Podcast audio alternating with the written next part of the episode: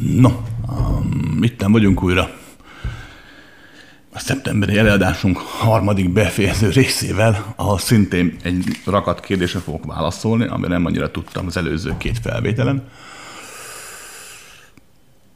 De tényleg szívesen válaszolok rá, csak hát az idő, mint olyan. Mielőtt belevágnánk, elmondanám a szokásos kis bevezetőinket. Um, római egy, emberek értsék meg a következőt.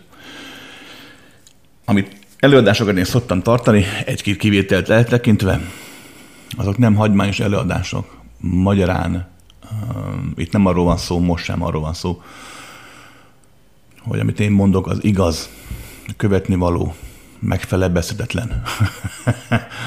Alapelv és abszolútum, és még sorolhatnám a jelzőket. Tehát nem. Pont azért járatom itt a számot, hogy mindenki saját maga gondolkodjon a saját maga ritmusában, felfogása szerint. Mert a létezés igenis a végtelensége okán végtelen. Ezáltal mindenkire szükség van benne, aki létezik, különben nem létezne. És mivel a létezés végtelen, tehát végtelen forrán létezik mindenki, innentől fogva, ami benned van, arra van szükség a mindenségnek, nem pedig egy okoskodó marhára, aki elmondja mondjuk az interneten, vagy bárhol máshol, vagy leírja a saját maga elképzeléseit a mindenségről, arra is szükség van neki. Oké? okay? Tehát emberek, az a lényeg, hogy ha meghallgatjátok azt, hogy mondok, tök jó, de utána gondolkodjatok szabadon. Rendben van. Római kettő. Um, igyekszem mindig egyszerűen beszélni. Idegen szavak és egyéb misztikus kifejezések nélkül. Nem mindig sikerül, de próbálom. Ráadásul úgy vettem észre, hogy az ilyen nagy dolgokról egyszerűen még a fajsúlyos nehéz kérdésekről könnyedén éri meg kommunikálni. A tanulás szempontjából általában messzebbre mutat, hogyha a hallgatóság vagy a tanulni vágyó boldog és nevetős közben. Nem mindenkinél van ez így, de általában így van. Jó. És Római 3. Um, mi ezt ingyen csináljuk ezeket YouTube felvételeket, azért nincs itt ilyen semmiféle reklám, meg ilyen mindenféle szponzorált videó. Nem mint a bármi baj lenne ezekkel, csak szerintem nem ide való. Én az egész YouTube csatornát nem is csatornaként, inkább egy ilyen digitális könyvtárként képzelem el, hogyha majd lesz áram még tíz év múlva, akkor akár tíz év múlva is tényleg vissza hallgatni. Azért érintünk ilyen sok témát hogy mint kvázi egy könyvtárként hozzá lehessen nyúlni. Tematika szerint egy-egy mm, adathalmazhoz, hogy ez szépen fogalmazza. De hát, hogy mi is a pénzből élünk, ezért nagyon szépen köszönjük azon hallgatóinknak, akik szoktak még anyagilag is támogatni. Most már mindig megkérnek, hogy ne olvassak föl neveket, azért keresztneveket hagy mondjak. Nagyon szépen köszönjük Zoltánnak, Lászlónak, Istvánnak, Teodórának, Szilviának és Józsefnek hogy nem csak a pénzükkel, de a figyelmükkel, az idejükkel, és talán fontosabb, a bizalmukkal is támogatnak mindannyiunkat, és segítenek abban, hogy mindannyian, ti is, meg mi is itt lehessünk. No, vágunk is bele, mert jó sok kérdés van. Kedves Krisz, először is nagyon hálás vagyok, hogy a tengerni kérdésünkre hónapról napra válaszolsz. Én most először kérdezek, és közben nyugtatom magam, hogy nincs rossz kérdés. Amúgy tényleg nincs. Egy. Mi várható a közoktatásban, ha a jövőben nézel? Lassan gyermekmegőrzéké kell válnunk. A minőségi nevelés oktatás nem mindig megoldható. Rengeteg az óraszámunk, plusz mellé 30 fős létszámosztályban tanítunk. Nincs elég ember. Imádom a szakmát, de elfáradtam. Próbáltam más munkát is, de itt a helyemen, itt érzem jól magam mint valami fontos dolgom lenne ezekkel a gyerekekkel. Viszont a rendszer abszagája vagyok, nehéz egyensúlyan maradnom anyaként, feleségként, dolgozó nőként. Hogyan tovább, ha az eszem menne, szívem megmaradna, mit tanácsolnál? Kettes kérdés, mivel tanár vagyok, sokat gondolkodtam az alábbi kérdésem. Hogyan taníthatom meg a gyerekeknek az elcsendesedést, a másokra és egymásra figyelés módját? és az, hogy már gyerekként egységben, legalábbis összefüggésben láthassák a világunkat. Nagyon szépen köszönöm a válaszod. No. Hát figyelj ide. A látszat ellenére ez a probléma nem csak itt Magyarországon, nyugaton is, keleten is egyaránt megfigyelhető. Van egy olyan általánosod közhely, hogy generációk egyre butábbak lesznek. Ez ebben a forrán nem igaz, de tény, hogy egyszerűsödnek. Megfigyelhető valahogy, hogy amit írtál. Maga a közoktatás általában régen sem volt a kreativitásnak a tárháza. Tehát nem arra figyeltek a gyerekeknél, hogy legyen egy probléma megoldó képességük, hogy kialakuljon egyfajta intelligencia, amivel akkor is helyt tudnak állni, hogyha épp adott tananyagot arra a helyzetre nem tanultak. Tehát rá tudjon jönni a megoldásra a gyerek. Sokkal inkább régen is egyfajta ilyen biflázás volt, tehát volt egy anyag, amit utána számon kértek. Kvázi egy ilyen papagáj modellbe kellett tanulni régen is. Ez ma, ma, ma, hát az elmúlt 50, de főleg 30 évben egyértelműen megfigyelhető, mondom nem csak nálunk, hanem nyugaton is. Ez ma oda süllyed, hogy, hogy egyre értelmetlenebb biflázásokra van szükség, és valahogy egyre, egyre az értelmes dolgokat egyre kevésbé kirik számon, és még jobban elsorvasztják ezt a képességet, ezt a probléma megoldó képességet. Ez köszönhető annak, hogy a gyerekek manapság fölnőnek, a túlságosan korán, tehát ez a 4-5-6 éves korban jövő internet használat és számítógépes játék, ami amúgy abszolút jó lenne a gyereknek, hogyha kreatívan tudná felhasználni a számítógépes játékokat.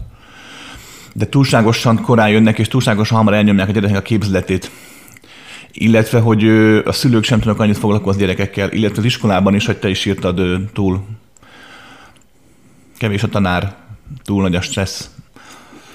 És hát a világ sem akar gondolkodó embereket, ezt tegyük hozzá, hát most azért a, manapság a munkahelyeknek a 80%-a vagy multi, vagy nagyvállalat, vagy valami olyan közepes, kisebb, nagyobb, inkább közepes, vagy nagyobb cég, vagy kormányoldalak, tehát olyan hely, embereket olyan helyek keresnek, le inkább robotokra lenne szükség, és el is várják az embertől, hogy ne gondolkodjon, hogy csinálja a munkáját.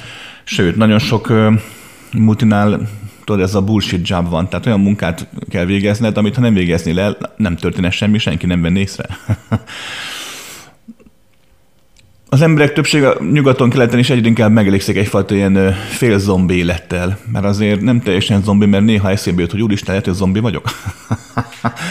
Ezért csak fél zombi. Um, és erre valahol az államok, a kormányok nagyon sok országban, nem minden, nagyon sok országban rájátszanak, nyugaton egyértelműen, a nálunk is, Európában, Unióban persze, hát Kanada, Ausztrália, hát borzasztó. Nem összemondom, hogy butítják a generációkat, de valahol, valahol, de egyszerűsítik, egysíkúvá teszik a gondolkodásukat. Jó pár évvel ezelőtt, jó pár, hát három vagy négy, tartom egy előadást egyetemen, és, és ott vettem észre, hogy egyetemekről beszélünk, tehát hogy egyetemisták voltak, nem, nem buták. De hát ilyen 20 éves körül jártak, 20 körül, hogy, hogy mennyire nem képesek egyfajta logikus gondolkodás módon eljutni a feltételezésektől a tényekig. Megragadtak azon a szinten, hogy amit olvas, amit hall az interneten, a, valahol, az, az az igazság. Ugye hát és azt se vett ész, hogy hogy választék ki az igazságot, ha jobb oldal volt, akkor neki a jobb oldal volt az igazság, ha bal oldal volt, akkor bal oldal volt neki az igazság. Vagy az volt az igazság, ugye, mint a, fiatal barátnő, fiatal barátja által kellett támogatni a fura volt látni, hogy, hogy mennyire elutasítók voltak a, a tényekkel szemben. És aztán rájöttem különben, hogy miért. Mert valahol az én, nevezzük az én generáció, ez a mostani 40-es, 45-ös generáció volt az utolsó, aki, aki még gyerekkorában megtanult a sorok között olvasni. Mert ugye az átkos rendszerben hiába volt a pupa diktatúra, azért, azért ugye hát egy kommunista betegságú rendszer volt, magyarán lehetett beszélni dolgokról, de sok mindenről meg nem. Vagy csak egy-egy ember beszélhetett róla. Lényeg a lényeg, hogy amikor én nőttem föl gyereknek, akkor ugye hát az emberek épp úgy lázadtak, mint bármilyen diktatúra ellen, csak hogy ugye finoman, mert nem lehetett máshogy. Tehát egy, egy cikkben, egy regényben, egy, egy bohózatban a tévében, vagy egy színházi adásban egy, egy viccben, egy jó viccnek legalább három értelme volt mindig. Egy maga ugye a vicc, aztán volt egy ilyen társadalmi fricska értelme, és volt egy ilyen politikai beszóló értelme. Um, nálunk ezt amúgy valamennyire elnézte a rendszer. Például tőlünk jobbra, tőlünk balra, föl, meg le, éjszakra, délre. Azért nem voltak ennyire elnézőek. De akkor is, tehát nekünk még meg kell tanulni sorok között olvasni. Hát még amikor én voltam tíz éves, emlékszem a történelem órán a tanárunk bizonyos dolgokat csak ilyen virágnyelven mondott el, pedig nem volt lehallgatás, nem volt semmi. Egyszerűen nem akarta, hogy valami visszajusson az igazgató fülébe. Tehát, hogy, hogy megtanultunk kreatívan gondolkodni, ha akartunk, ha nem. Megtanultuk azt, hogy, hogy az igazság át van. Igen, ez, ez kezd kiveszni a gyerekekből, ez így van. Az oktatási jövője különben valamerre el fog haladni, kérdezhetni ezt a jövője, nagyjából ez próbálják meg bevezetni majd a, ezt a fajta online oktatást, aztán később a gépi estett oktatást, hiszen oktatásban a tanár lehet úgymond a gyenge láncszem, és nem azért, mert felkészületlen, nem erről beszélek, hanem azért, mert olyan dolgokat is elmond a gyerekeknek, egy-egy saját maga korábbi tapasztalatát, hogy ez a tanár jó esetben 15-20 éve idősebb a gyerekeknél, de 10 valószínű. Magyarán olyan dolgokat is el tud mondani gyerekeknek, amiket nem biztos, hogy hallaniuk kell. Viszont egy számítógép, ami oktat majd valószínű online vagy hát, amikor gyerek megőrző válsz idézőjebb, akkor is úgy lesz majd 50 év múlva, talán már 30, hogy nem lesz tanár, csak egy ilyen virtuális oktató lesz, aki elmondja az anyagot, számon kér aztán tovább, tehát nem lesz ott beszélgetés az órán, majd valami ilyesmi. Bár már láttam olyan oktatógépeket is, amelyek próbálnak a, az információ bevitelt egyértelműen az agykéregre, tehát hogy kihagyván a a szem és a felfogás, a megértés kérdését egyszerűen csak betáplálják az információt az emberbe. Ez is egy lehetőség a tanulásra. Bár abszolút tényleg aztán robotokat csinál az emberből. Mm, tehát ez lesz a jövője feltétlenül. Kettő, azt kell értened, hogy leírtad, hogy milyen kevés pénzet dolgozol, csak nem olvastam föl. Um, hogy mennyire lehetetlenek a, a munkakörülmények. Valahol minden ország kormánya, amikor a spórolni kezd, akkor mindig mind kezd spórolni. A oktatásügyön, egészségügyön és a kultúrán. Egyre kevesebb pénzt ad a múzeumoknak, egyre kevesebb pénzt ad mindenféle ilyen nemzeti érzelmű történelmi kutatásokra, egyre kevesebb pénzt ad a festészetre, a művészetre, a művészeknek, orvosoknak és tanároknak. Ez azért van, mert ez a három szakma az, plusz tehát mindenféle művészetet, még nyugodtan vegyél bele, ahol mindig kifejlik egyfajta ellenállással az aktuális kormányokkal szemben. Nagyon sokan hiszik azt, hogy ők ellenállnak ma ugye Magyarországon jobb oldalnak és baloldaliak. Nem igaz, nem a jobb oldalnak állnak ellent, a kormánynak állnak ellent. Ők egy lázadó típusú a többség. Hogyha baloldali kormány lenne hatalmon, akkor az ellen lázadnának. Persze vannak egyértelműen elkötelezett, elfívő, jobb és baloldali emberek, de az ember többsége csak a lázadni szeret. Tudod, van az a, ö, nem eszembe a pszichológiai megnevezése, van az a jelenség, amikor amikor ha valaki nem elkötelezett Fradi szurkoló, vagy elkötelezett Újpest szurkoló, akkor csak néz egy foci meccset, akkor mindig annak a csapatnak szurkol, aki éppen vesztésre áll. Mert valahogy a nyertes, ugye a domináns, és az emberi élményben ott van eltemetve mélyen, hogy a, le kell győzni a dominanciát. Az ego ugye mindig vágyik a diadalra, vágyik a győzelemre, vágyik arra, hogy ő legyen domináns. Még akkor is, ha erről nem tud, sőt, még akkor is, hogyha kifejezetten félős meg volt van. Um, tehát ez a három terület az, az értelmiség, ami meg szokott jelenni masszívan a művészetekben, a, az orvostudományban, egészségügyben, illetve a, a tanításban, tanárok, egyetemeken, főiskolákon, középiskolákban. Tehát itt van az a csoport, akik szeret lázadni. Magyarán ezt minden kormánynak az érdeke, és a lázad ellen nyugaton is így van különben. Nekem nagyon sok információ áramlik hozzám különböző okok miatt mindegy, és abban benne vannak például a német, kanada, francia, osztrák pedagógusoknak a helyzete is, és ott is egyre jobban romlik a helyzet. Az oktatás színvonala szétcsúszik, egyre inkább ott is ez a zombigyártás megy. Főleg hát a bevándorló országokban, hát ott aztán pláne nem nagyon tudunk mit kezdeni ugye a különféle kultúrák összecsapásával az iskolapadban. Úgyhogy ez a helyzet minden, minden ilyen szinten romlik. Valóban. Valóban. Azt is meg kell érteni, hogy Isten igazából maga az iskola, ugye írtad, hogy gyerekmegőrző leszel. Az, az, az, na hát az összélet kitlába, hogy a szülő tudjon dolgozni. Mert ugye mi volt régen, mondjuk 150-200 évvel ezelőtt?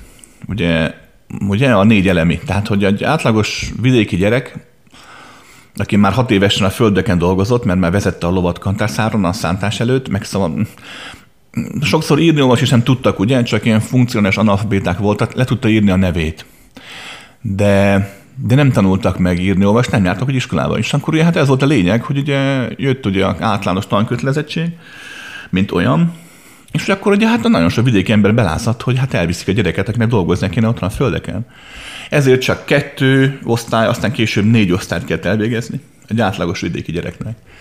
Ezzel szemben ugye, ugye a városi értelmiségi gyerekek, akiknek ahol volt pénz, ők ugye jártak, de nem, akkor ők sem annyira iskolában, hanem magánúton tanultak. Az iskola akkor kezdett kialakulni, mikor már túl sok lett az olyan polgár, illetve túl sok lett az olyan vidéki fiatal, akinek kötelező volt ugye járni, de magántanát nem tudott megfizetni, nem volt annyira gazdag. Hát, tehát a szülőknek úgymond dolgoznia kellett napközben. Tehát a gyerek csak úgy jártott, tanulhatott a gyerek, ha iskolába járt. Mert hát a szülő dolgozik, Régen ugye a nők nem mennyire dolgoztak itt a keresztény Európában, ha megtehették, tehát a polgárok és a tehetősebb nőkről beszélek. De ők se szívesen voltak együtt egész nap a hat gyerekkel. Mm, tehát az iskola ilyen téren, mint egy ilyen társadalmi szelep is működött, nem csak kifejezetten az oktatásért jött létre. Hiszen maga a tanulás, mint lehetőség, az igenis mindig is kiváltság volt. Ugye hát, hogyha megfelelő pénz, elszántság és idő kellett hozzá. És hát igen, egyfajta belső, belső tartás is. Tehát lényeg lényeg, ez a fajta közoktatás, amit mondom, nem csak nálunk, hanem Nyugat-Európában is éppen van. Ez hosszú távon nem oldja meg a problémát, sőt, inkább mélyíti az a társadalmi, nevezhetjük torzulástnak, a társadalmi torzulást, ami ebbe a mai trend megfigyelt dekadens, életelenes irányba mutat. Figyelj ide, írtad, hogy nem tudod, mit válasz. Maradj vagy menj, mert a szíved szerint te itt vagy boldog. De az eszed tudja, hogy hát azért ez nem megoldás. Semmire, sem, sem a saját életedre, sem a gyerekek életére. Egyértelmű, hogy a tanárok többsége, nem minden többsége hivatást tudatból tanít. Talán is tudja miért Egyszerűen benne van a vénában a tanítás, tényleg, hogy tegyen valamit a gyerekekért, a fiatalokért. Persze, itt is vannak egős a torzulások, valaki azért áll a katedrán, mert magasabbnak látszik. valaki tényleg az életben életképtelen, és ezért elmondja az okosságait az egyetemen. Tehát uh, ilyen is van szélsőség. De többség, aki tanít, azért az úgy vettem észre, hogy szívből tanít. Azért, mert, mert ő tanár. Lehet, hogy lehetne gazdagabb, mint céges menedzser vagy igazgató, de nem, mert egyszerűen nem. Ott belehalna. A jó tanár az tényleg olyan, mint egy ilyen, ilyen jó méretes tölgyfa. Ott boldog, ahol van, ott tud adni életet, ahol van árnyékot, a melegben. Ha elviszik máshova, átültetik, általában nem éli túl. Tehát megpróbálhatod te is. De hát, hogy írtad, itt vagy önmagad. Nem könnyű valóban hazamenni tanítás után, és a saját gyerekeidet is méltó módon nevelni. Nem könnyű. De ha belegondolsz, annélkül, hogy most fényezni kéne magadat, hát de pont ilyen tanárokra van szükség, mint amilyen te is vagy. és írtad a másik kérdésben, hogy hogy lehet elcsindesteni őket, hogy elcsindesedjenek, illetve tudjanak figyelni, egység. Ö, ezt nem nagyon fogod tudni kivitelezni tömegszinten, mert nem, hogy a gyerekek meg a felnőttek sem alkalmasak erre a tömegszintjén. Úgy jöttem észre, hogy amely gyerekben ez benne van, az akaratlanul is éli ezt az egységet, a jelenlétet, zenél, és a zenélés közben komoly sportló, és akkor a futás közben, vagy a sport közben, Um, tehát úgy alakítja az életét, vagy úgy alakul az élete, hogy annélkül, hogy tudná, hogy mi ez, mert nem egy menő dolog manapság, ugye? annélkül is azért megéli valahol. Aki gyerekként például nagyon öntudatlan, nagyon vad, avval nincs semmi probléma. De hát ö, nekik meg kell érni valószínű valamikor arra, hogy befele forduljanak. Ha rám hallgatsz, inkább azt csinálod, hogy nem mindenkinek akarod ezt megtanítani, hanem azoknak, akikre van fogékonyságuk, azoknak segíted ez irányú fejlődését. Akinek meg nincs, azokról sem mondjál le, de ott meg ne erőltesd, mert felesleges. Rendben? Szia Krisztián, felismertem, hogy gyermekkorom óta elkísér egy érzés, ami egyrészt abból áll, hogy meg fogunk halni, és utána újra vissza-vissza is jön a kérdés, akkor mi értelme, hol a biztonság? Tehát gyerek voltam még, nagyon labilis érzelmileg. Sokszor csak úgy random elkezdtem sírni. Nem tudom miért, csak jött. Most 29 évesen azt érzem, keresem a kapaszkodót. Próbáltam pénzben, hogy akkor biztonság lesz, és mindenben megnyugszom, de nem sikerült. Majd próbáltam úgy, hogy legyen mellettem valaki. El sem jött össze, hat év egyedül vagyok. Összegezve, mint egész életemben futnék valami elől. Keresnek valamit, de nincs meg. Az elmúlt két év úgy érzem, sokat fejlődtem, egyedül is tudok boldog lenni. Amikor csak sétálok, érzem az örömöt, de időnként visszazuhanok. Mivel vannak napok, időszakok, amikor jól érzem magam, érzem a stabilitást belül, de arra gondolok, hogy nem megy még úgy a pénzteremtés, hogy a kapcsolás nőkkel, akkor befeszülök és tehetetlen vagyok. Mit lehet ilyen helyzetben tenni? Mi az, ami stabilabbá tesz? Vagy tényleg minden rendben, és majd egyszer csak megjelenik bennem? uh, figyelj, a lényeget jól látod abszolút, hát nem is kérdés. Az emberi élet egyrészt már a születéstől fog ugye, ugye két irányú. Van egy kifele, és majd befele lévő élete az embernek. Nézd meg a csecsemőket is, mikor csak ott fekszik, ugye, ugye el van a kis dolgaival, befele figyel, vagy ugye, hogyha alszik, befele figyel. Meg amikor éhes, meg amikor hideg van, hallja a külső hangokat, látja a színeket, fényeket, akkor meg kifele figyel. Ahogy nősz, ez a folyamat megmarad. Mi több, ugye egyre inkább erősödik a kifele való figyelés, tehát a fizikai világgal azonosítod az életet. A belső világodat csak a fantáziád, vagy a vagy különböző misztikus dolgoknak a számlájára írod. A legtöbb ember ugye kifele külvilággal azonosítja az életét. És ezáltal a külvilágban megszerezhető dolgokat tartja ugye a sikeres élet példájának. Tehát ugye sok pénz, nagy hatalom, nők, férfiaknál is ugye legyél sikeres, elismert, lehet legyél, legyél híres, hírnév, az kell, az utcán megismernek, és vannak ezek klasszikus dolgok, amire az emberek 99%-a valóban hajt, és valóban vágyik rá. Vagy hát ugye egyéb más fizikai örömök, amiket úgy gondoljuk, hogy ez nekünk fontos. Valakinek a tudás fontos, valakinek a politika, valakinek az, hogy legyen merev, felzárkózó, és mindig számon kérhesse azt, hogy neki miért dicsérték meg a közérben azt, hogy ő mennyire csinos valaképp az ellentét. Tehát millióféle verzióban fordulunk a fizikai világ felé, ami pontosan jól látod, nem más, mint egyfajta menekülés. Ez így van. Ugyanis az ember arra hivatott, hogy ember legyen. Nem pedig embernek lenni egy jelent a két világ harmóniájával, a belső és a külső világ harmóniájával. Eltolhatod olykor-olykor a hangsúlyt egyik vagy másik irányba, de utána az úgy teremtett külső vagy belső élményeket vissza kell tenni a külső vagy a belső világba, ezáltal megosztva másokkal, ezáltal színesíteni a többiek külső-belső világát. Az ember, mint faj, akkor működhetne harmóniában a mindenséggel, ha úgy működne, mint a természetben a növények, vagy az állatok, vagy így, hogy, hogy összességében, mint falkában, mint csapatban, mint, mint erdőben is tudjon létezni, meg egyénként külön-külön is ez adná meg az emberi rassznak, fajnak a harmóniáját, és ez biztosítanák a következő lépés. De hát ugye ez most nincs így. Az emberek jelentős része valóban nem csinál mást, csak a fizika életével menekül önmaga és a világ elől. Persze, ez így igaz. A következőt vettem észre az elmúlt sok-sok év alatt. Még mind magamat, mind az emberiséget volt szerencsém figyelni. az tömeg, a tömeg újra mondom nem negatívat értek, hanem egy számot. Tehát az emberiség jelentős része az valóban öntudatlanul úgymond ilyen különböző kódoknak engedelmesedik az élete folyamán.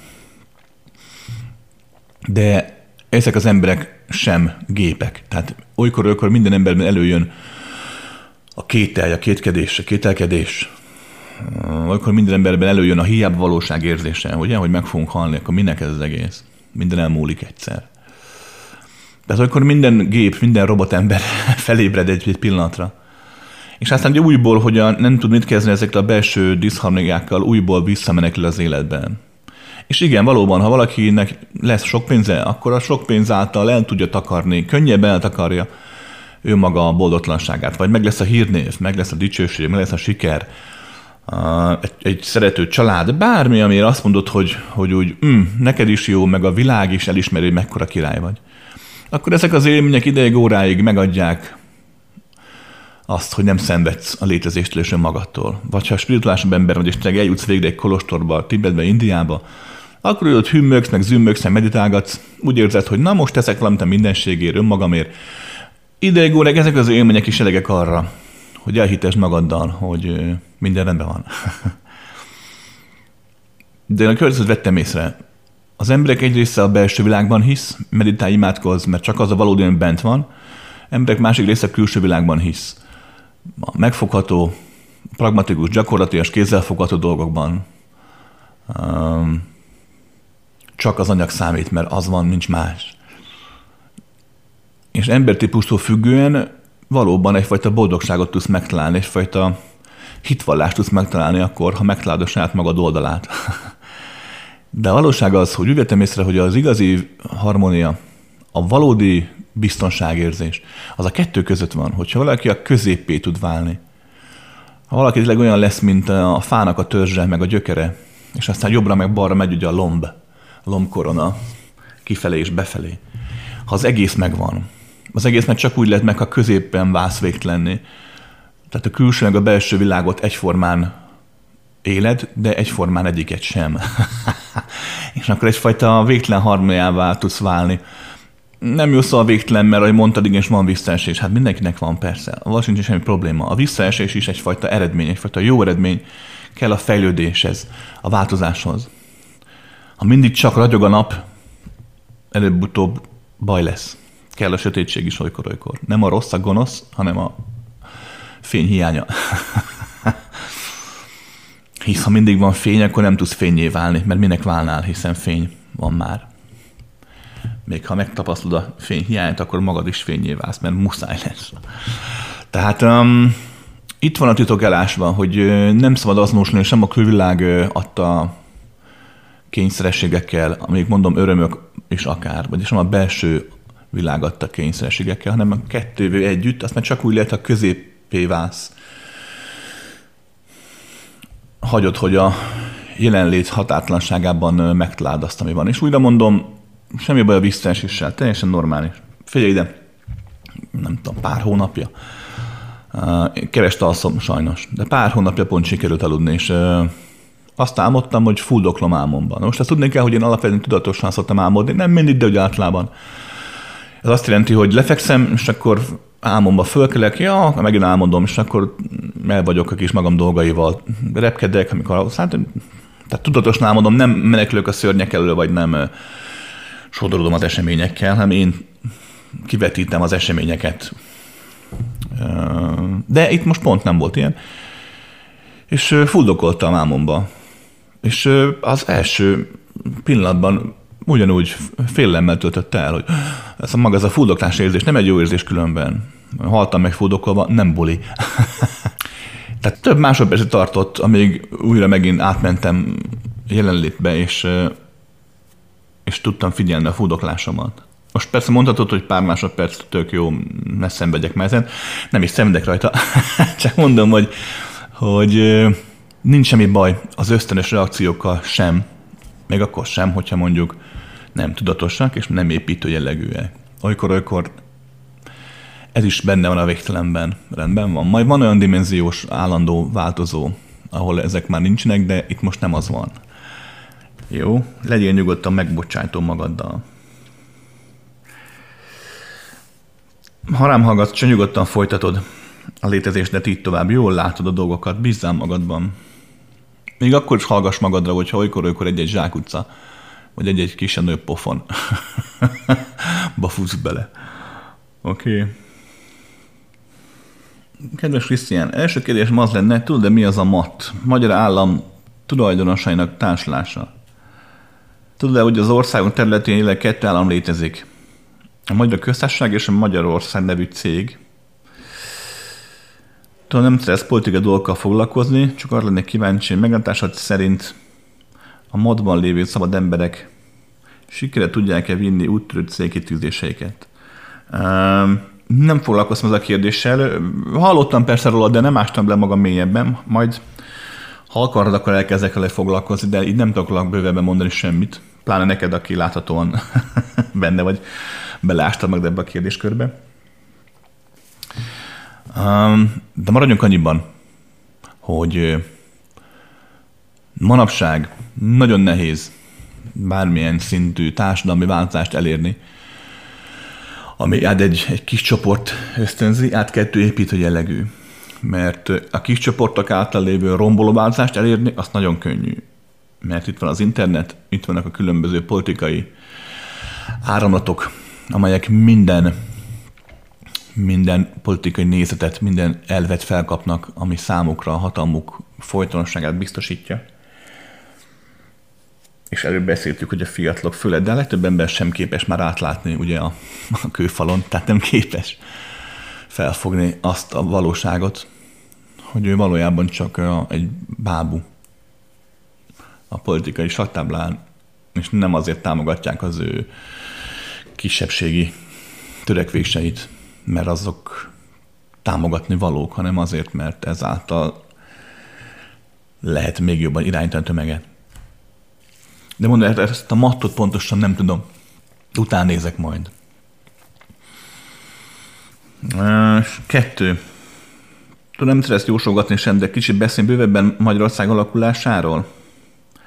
Az elkezdő időkről, hogy meddig megyünk még lefele lejtőn. Mire számíthatunk itt a Kárpát-medencében élők? Uh, figyelj ide, uh, nehéz, nehéz erről beszélni, mert, mert hát a jövő nincs köbevésve. Pontosan minden jövő köbe van vésve. Azt nem lehet, hogy melyik jövőt olvassuk föl saját magunknak. Lehet sejteni már, ahogy haladunk a vonalakon, idővonalakon. Ez szerencsétlen kifejezés időt nem lehet vonalra levetíteni, de a nyelv ezt tudja. Majd fogunk tartani adást erről amúgy valamikor talán még idén, vagy ha nem is idén, akkor januárban talán jövőről. Apró előadás, most, most belevágok és beszúrom ide, csak hogy most eszembe jutott. Um, nagyon sokan jelentkeztek így az előadásokra, hála jó Istennek, tök örülök mindenkinek. Um, épp ezért minden előadásból, amit idénre meghirdettünk, abból fogunk kettőt tartani, ugyanis Múlt is úgy jártunk, hogy már ugye székeket kellett behozni az aulából, hogy mindenki le tudjon ülni. Úgyhogy most nem lesz ilyen, nem lesz tömeg, idézőjelben a tömeget, sosincs tömeg, de most plán nem lesz. Mert minden ilyen tematikus kurzusról, eladásból tartunk kettőt, hogy ezt szeretnétek, és akkor mindig csak félteremmel üzemelünk majd, tehát kényelmesen lehet férni. Én inkább én is rászállom az időt, meg kifizetjük a költségeket duplán, de, de legyen kényelmes, mert azért két-három órán keresztül figyelni, jegyzetelni, azt nem könnyű még akkor se, hogyha kényelmes a szék, és nyugodtan olykor, olykor tudsz aludni is. Egy pár percet, mert az is kell az eladás közben, az alvás is. Mármint neked, nekem nem furálhatna, hogyha én bealudnék ott két mondat között, de, de a hallgatóságnak olykor-olykor aludni is kell, és állítólag a hangom nagyon alkalmas arra, hogy mindenkit elaltasson. Klassz. Na tehát lényeg a lényeg, hogy, hogy megoldjuk ezt, tehát inkább dupla annyit tartunk, és akkor mindenki el tud jönni, jobban tud alkalmazkodni a két időponthoz. Jó, szegény Letit nyugodtan piszkáljátok ez ügybe, mert a szegényt arra gondoltam, hogy annyi munkája van a szegénynek, de nem baj, szívesen csinálja. És akkor nem lesznek gondok az eladásokkal sem. Um, figyelj, ez a Magyarország jövő meg egyáltalán meddig kell úgy mondta, fogalmazta, lefele menne a lejtőn. A következőt kell megérteni. Az elmúlt több ezer évben, noha nem így hívták, ugye forradalmak előzték meg a változásokat. Kettő. A fordalom önmagában soha nem oldott meg semmit, mindig csak ártott. Miért? Mert a fordalmakban általában nem volt koncepció.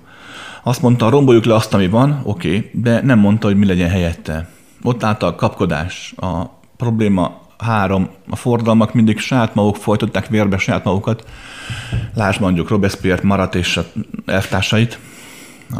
Mert ugye hát a fordalmárok 99,9%-ban a változáson túl mit akartak? Hát hatalmat. Aki a királyt meg akarta dönteni, az mindig kivétel nélkül ő akart lenni a király.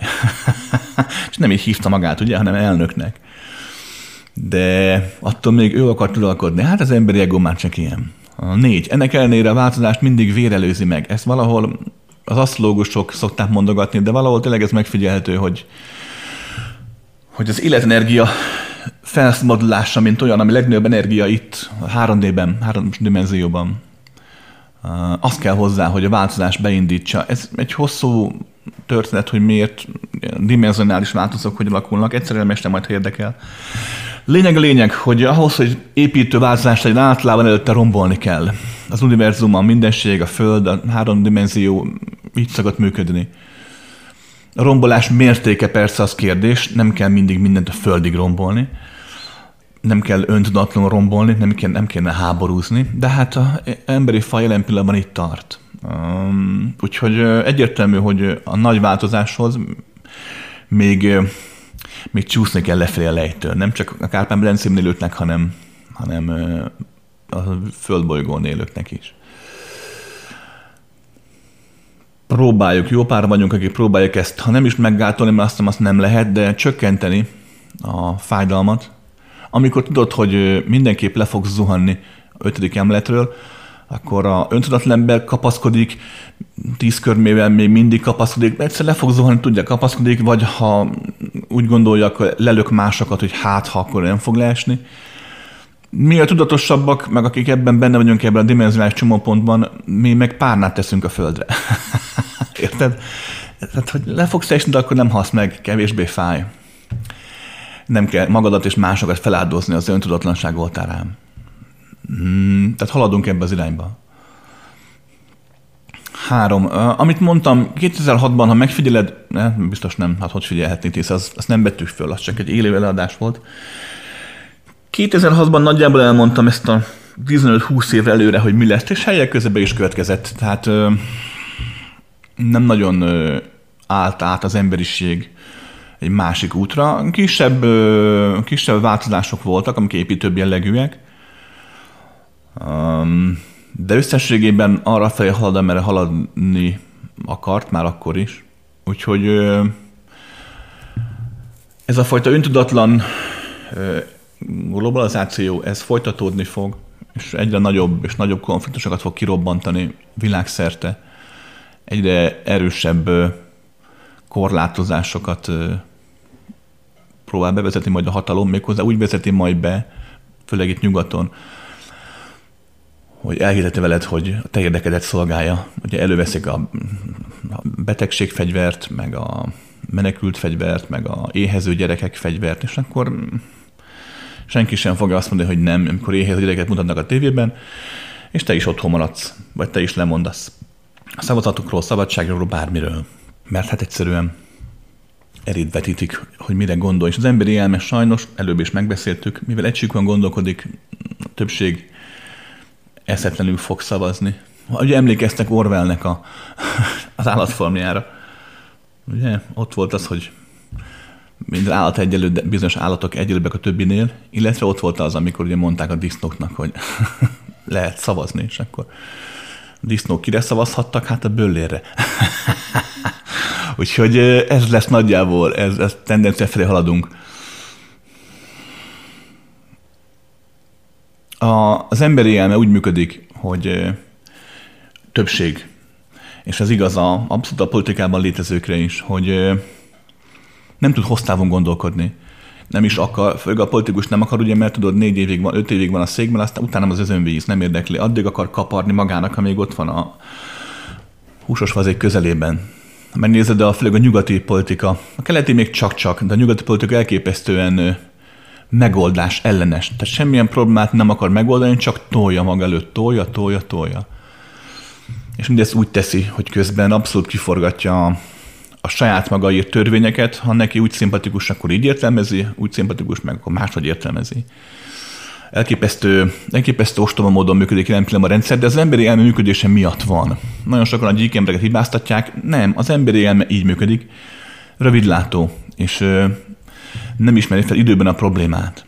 A következőt kell megérteni. A, a probléma nem úgy teljesedik ki, ahogy gondolnánk, hogy lépésről, lépésről, lépésre, hanem egyszer csak hirtelen felgyorsulnak a folyamatok.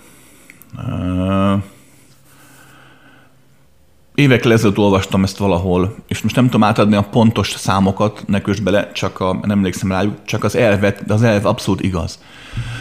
Évekkel ezelőtt olvastam valahol, hogy a tudósok elkezdtek, tudod, petricsészében valamilyen baktériumot, vagy valamilyen kis cuccot tenyészgetni. És ha levetítjük mondjuk egy órára a folyamatot, amíg a egy szem pici kis baciból, baktériumból, akármiből egy óra alatt száz százalékos lesz, tehát egy óra alatt az egész teljes petricsészét benövi ez a baktérium. Tehát ez maga a folyamat, hogy a semmiből idézőjelben nincs probléma, jön a kis baci, majd egy óra alatt benövi a teljes petricsészét, kvázi elpusztítja, mert elpusztítja magát ugye a közeget, ahol létezik, tehát a probléma kiteljesedik és százszázalékossá válik. Ha ezt levetítjük egy órára, akkor az első fél órában szinte nem történik semmi. Egy picivel több baci lesz, még egy picivel több, nem nagyon történik hogy semmi. Majd a következő maradék 30 percből, a következő 10 percben már látható változás következik be, szemmel látható. A következő maradék 20 percből megint 10 percben az változás egyre erősebb lesz, majd az utolsó 10 percben százszor annyit növekszik a baktérium, mint előtte lévő 50 percben, és pillanatok alatt ellette az egész petricsészén. Tehát a probléma az emberek életében így lakul ki. Élelemhiány, vízhiány, társadalmi feszültségből adódó gondok. Úgy alakulnak ki, hogy, hogy, hogy először csak, ja, majd jó, még van száz évünk, van még egy óránk. Aztán utána rájövünk, hogy á, nem, nincs már száz, csak ötven. Majd egyszer csak rájövünk pár év múlva, hogy már csak három napunk maradt. Tehát így gondolkodik valahogy az ember, és ezért nem képes, ezért sem többek között megoldani a problémákat. Úgyhogy ezért várható az kicsi hazánkban is, hogy nagy bedőlések kell, amelyek, mondom, ideig óráig összetákolják a felszínes mázat. És ilyen, ilyen patomként falu, tehát egy ilyen, ilyen színházból felépített úgymond ilyen papundekli házakkal elfedik, ráhúznak egy ilyen mázat, hogy á, nincs akkora baj, mert mi is ezt akarjuk hinni. Majd hirtelen beköltözik a krak, ami nem hirtelen következik be, már évek óta ott van. Hát, hát mondom, én 2006 óta mondogatom ezt, ami most bekövetkezett, tehát majdnem 20 éve. De hát valaki már a 50-es években, 60-as években leírta ezt előre egész pontosan, hogy ezek lesznek a lépései egy társadalmi gazdasági pusztulásnak, és elég jól beletrafáltak, tehát hogy és nem azért, mert látnók voltak, hanem mert józan paraszt észre tudtak gondolkodni. Úgyhogy ez várhat a medencében is, így van. Um, sokan látnak magyarság felemelkedését, stb. Jelen pillanatban, tudom, ezt fáj kimondani, de nagyon egységes magyarságról beszélni nem tud felemelkedni egy olyan nemzet, amelyik folyamatosan öli egymást.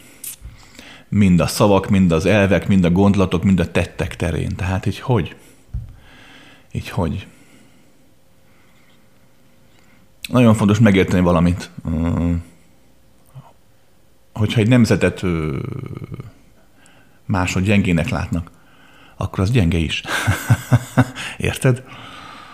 Ezt gondold végig. Úgyhogy így nem lesz könnyű. Sokan hisznek, mert olvastam, hallottam egy magyarság egy spirituális felemelkedésében, hogy a világra való spirituális hatás az ugye innen indul ki, vagy a magyarságon keresztül zajlik majd. Nem lenne lehetetlen. Részben a nyelv, részben a, a különböző frekvenciák a testben, részben egyfajta szellemi, igen, igen, ebben, ebben is lehetne ráció, lehetne egy ilyen lehetőség hogy valóban mm, egy globálisabb hatást gyakorolhatnánk a bolygóra, tudatosabb hatást, ez igaz. nagy kérdés, hogy mennyire fogja megengedni ezt a bolygó. Vagy hogy a bolygón élő egyéb más energiákat képviselő egyéb más hatalmasságok. Figyelj ide, figyeljük a világot. ha megfizetod, az én szoktam mondogatni, mikor kérdezik egy ilyen politikai dolgot, de ha nagy baj lesz, fogok szólni előre, ha meg tudjuk csinálni a felvételt. Mert volt, hogy láttam, nagy baj lesz, de megcsináltuk a felvételt, már a baj bekövetkezett. Á, mondom most de akkor már elmondom azért. Kedves Krisztián, a tudattalan, a család, illetve egyéni múlt, a gyerekkor a személyiség elfolytott negatív résznek feltárás, tisztítása, lélek része gyógyítása érdekel egy ideje, mert azt érzem, a tudattalamban és a múltban lévő dolgok blokkolnak az életem számos területén. Mi a vélemény tényleg jelent erre megoldást? Ha igen, létezik biztonságos módszer erre? Uh, vagy maga a művészet, az alkotás folyamata is ezt eredményezi? Így van. Alapvetően minden, ami a világban létezik, minden pillanat uh, e felé is mutat, amit te szeretnél hogy igen, és feloldódjanak a traumák, a feszültségek, az elzárt dolgok, a múltbéli élmények, hogy a hatások alól megszabadulj. A gond az szokott lenni, hogy nem a világ adta élményekkel a probléma, hanem hogy maga az ego nagyon merev, és azokkal a képekkel, fogalmakkal, elvekkel dolgozik, a multibéli elvekkel, amitől meg akar amúgy szabadulni, de hát mivel azokkal dolgozik, ezért nem tud, ha az ecsetet piros festékes, akkor hiába akarsz azzal zöldet festeni, nem tudsz, mert piros festékes, de csak pirosat tudsz. Magyarán a legtöbb ember az élete folyamán akar akaratlan épp, hogy erősíti a múltbél traumáit, vagy ha azokat nem is, lecseréli egy másikra. Tudatosságra van szükség, és ezáltal pedig egyfajta jelenné válása ahhoz, hogy valóban megszabaduljon múltbél dolgoktól. A tudatosságot megszerezted úgy is, hogy te leírtad, meditációval, gyakorlással, technikákkal, különféle ilyen regressziós, visszavezetős dolgokkal, millióféle van. Mindegyik módszer biztonságos is lehet, és mindegyik módszer lehet kevés biztonságos is. Puding próbálja az evés, tehát ezt nem lehet előre megmondani, hogy neked melyik módszer jó. Nézelődj, nyár végig a dolgokat. Mindenképp rám hallgatsz, olyan szakembert keres, aki, aki tényleg ért hozzá, nem csak annyi, hogy tanulta is, hanem azért, mert van tapasztalata. Kettő olyan szakembert keres, aki, aki noha megfelelően jelen van, tehát éli a bizalmat saját magában, nem hiszi magát tévedhetetlennek. Tehát mindig kevésbé egoista vagy túlzok a szakember, annál inkább segíthet neked ebben a folyamatban. Um, és ne csak egyet, ha rám hallgatsz, hanem több utat is próbálj ki. Másik lehetőség, hogy egyedül haladsz, vagy egyedül is. Erre is vannak módszerek, például én szoktam magyarázni, ez a tudatos figyelem, ez kvázi ezt az utat járott be vele, tehát a jelenlét megélésége, megvilágosodásig fogalmazunk így, vagy a határtlan szeretet megéléség, a végtelen átéléséig vezető út az ez, amit te is keresel. Feloldódnak a traumák meg a korlátok, hát más nincs.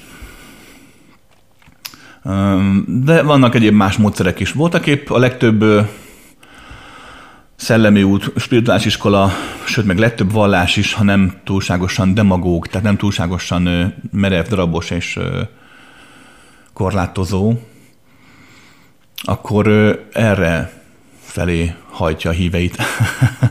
Egyfajta határtlanság felé, hát persze. A lényeg lényeg, hogy ne haboz, tehát ne keresd a biztos tutit, mert csak átra az elméd. Ez olyan tudod, mint amikor mikor van ideális idő a gyermekvállalásra, és akkor mindig van egy kifogás, hogy miért ne. Mert, mert mindig lesz egy. És akkor az ember ott lesz, hogy elérkezik 50 éves, és nincs gyermek, és akkor elkezd kapkodni. Ez ugyanilyen, hogy mindig lesz egy olyan indok, hogy miért ne kezdjem el, vagy miért ne. Ne, ne csináld ezt. Ne halogasd. Vágjál bele, csináld, haladj. És a következő tanás mindig szem előtt. Mindig minden módszer, amit éppen gyakorolsz, mindig minden tanító mester, akit éppen utabba sodorta, jó vagy a rossz sors. az mindig mindegyik jó. Nem biztos, hogy kényelmes, de biztos, hogy hasznos. De mindig csak ideig, óráig. Tehát ha van egy nagyon jó mestered, aki nagyon sokat segít, vagy nagyon jó szakember, nagyon sokat segít, egy-két-három év után biztos, hogy túl fogod tudni lépni azt az utat, nem azért, mert a mester béna, nem azért, mert a szakember béna, hanem mert te megváltoztál. Ilyenkor persze nyugodtan ápolja egy jó kapcsolatot a mesterrel, mert hát miért nem, vagy a szakemberrel, pláne ha jóba vagytok. Igen, évenként, három évenként, öt évenként nyugodtan egy kicsit megint hallgass meg, amit mond, mert megint biztosan fog segíteni, de akkor már a te utadat neked kell teremteni, és neked kell járni rajta. Mindig minden, ami segít, előbb-utóbb már nem fog nem azért, újra mondom, mert rossz, hanem azért, mert te már kinőtted. A jó mester olyan, mint a gyermekkorodban kapott jó cipő. Nem fáj tőle a lábad, tudsz benne futni, de előbb-utóbb kinövöd. Oké. Okay. A rossz mester meg vas cipő, azt nem tudod levenni, nem tudod kinőni, és megnyomorít. Jó?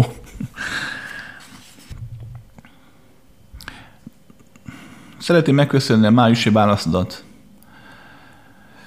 Most a kérdés meg kicsit egyszerűbb. A fogaim olyanok, mint én.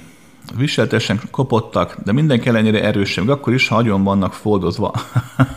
és a most sem az amerikai álom. Tudom, nem vagy fogorvos,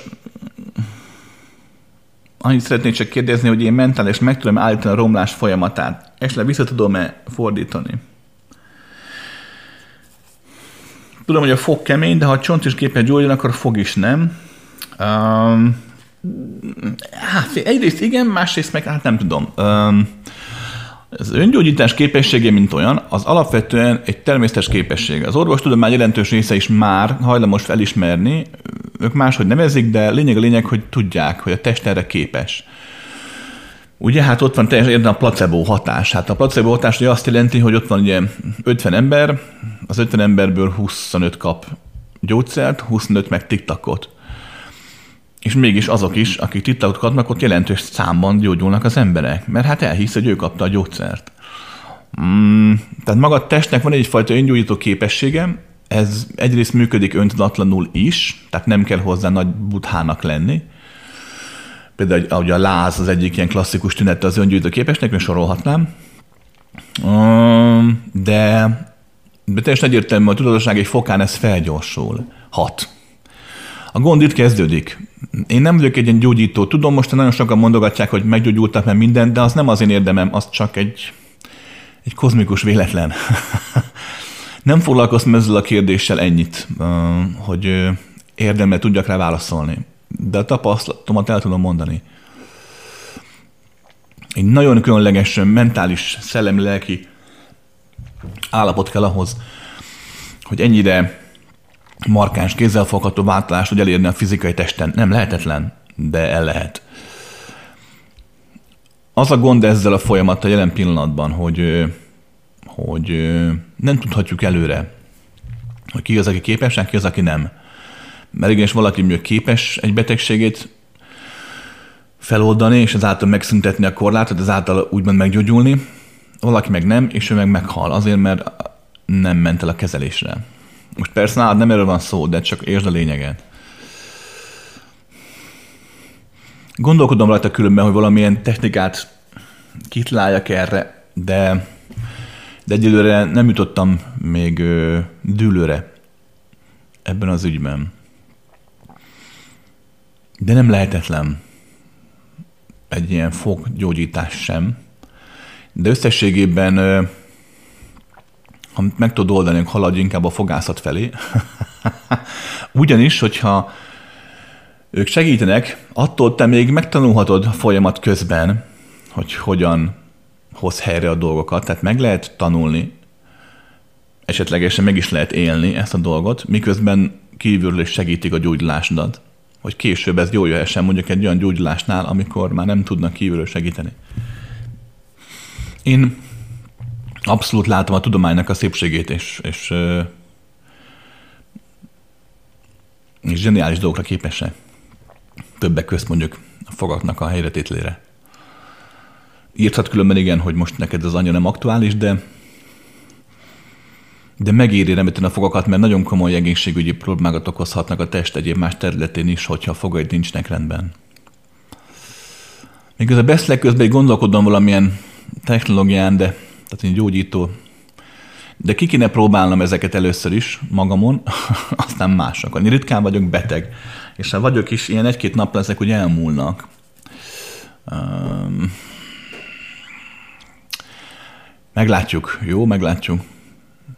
De újra mondom, attól, hogy te foglalkozol mondjuk a gyógyítás technológiával, belső úton, atla külső utat, a külső gyógyítókat, egy fogászt, azt nyugodtan el lehet fogadni, és lehet, lehet közösen együtt haladni ebben a kérdésben. Szia, sajnos nincs lehetőségem az ide adáson részt venni, ezért szeretnék két kérdést feltennem, nem hagy nyugodni. Sokszor mondtad már, hogy a halálunk megkövetkeztek, hogy igyekezzünk tudatosabbak lenni. Azt szeretném kérdezni, hogy megtörtént a test elhagyása, az élet feldolgozása, hogy van mód keresni azokat a dimenziókat, különböző létformákat, különböző világokat? Na ez lehet, jó, ha ott vagy, mert ez egy nem egy egymondatos válasz az igazi megértés kedvéért. Hmm. Amit most elmondok gyorsan, jó, csak a saját tapasztalatom, tehát ne vegyétek készpénznek. Illetve hát a halál is egy végtelen folyamat, mindenki máshogy éli meg, de mint minden végtelen folyamatban, ugye, hogyha rendezdek egyfajta dimenzióvá, ugye vannak akkor már törvények, és vannak már lépcsőfokok. Hmm. De nehéz elmagyaráznom. A tudatosság a kulcs. A tudatosság az, ami megadja a lehetőséget a választásra. De viszont ez nem technika kérdése, hanem megélés kérdése. Aki egész életében törekszik a szerénységre, és még élete végén sem megy neki, mert miközben alázatosan hajlong és adakozik a gyerekeknek, meg adakozik a szegényeknek, közben mohó állatszemekkel lesi, hogy mikor ismerik el már végre, hogy ő mennyire alázatos, és mikor tapsolják meg a nagy szerénységéért. Valaki pedig egyszer csak azt veszi észre, hogy maga lett a szerénység, és tényleg, tényleg nem foglalkozik, az eszébe sem jut. Mert nem olyan, hogy azzal foglalkozzon, hogy, hogy tényleg, hogy amit ő tesz, azt elismerjék. Mert nem. Valódi alázat születik meg benne. Az egyik egész életében próbálkozik, és tegyük fel tudatosan is, a másiknak meg sikerül, és megváltozik. Na a tudatosság itt a halál után pont ilyen. Tehát figyelhez gyakorolhatsz, de ha nem vagy az, aki képes dönteni, akkor, akkor nem vagy az. Tehát ez nem technika függő. De a szándék megvan, az már nagyon sokat segít. Ez a fajta végigpörgetem az életem, ez sem mindig van, és ez sem mindig így történik. De úgy vettem észre, hogy ha ez nagy pörgés van, akkor már valamilyen szinten benne maradsz a rendszerben, azon belül mozoghatsz. Eldöntheted, hogy mi legyél, vakont, hal vagy madár, adott dimenzióban, mennyire legyél sűrű a létezésben, de, de nem szó szerint mondtam, hogy vakont, hal vagy madár, hanem tehát a Földhez tartozó egyéb finomabb dimenziókban is meg lehet akkor ilyenkor testesülni, fogalmazunk így, mert nem újra születsz, hanem megtestesülsz, ez óriási különbség. De, de a nagybetűs döntés akkor következik be, a szabadság döntés, amikor, amikor, amikor magad vagy a szabadság. Ez a halál után szokott bekövetkezni azonnal. Egyszer csak láttam ilyet többször is, egy nagy fény, robbanás, tuf, a több dimenzión keresztül áthullámtott az illető, és kész. Nem volt semmilyen feldolgozás, nem volt semmilyen halál utáni szokásos játszma, nem beszélgetett a halott rokonokkal, nem trükközött, egyszerűen puh, határai eltűntek, és bele, belerezgett egyfajta intelligens végtelenbe.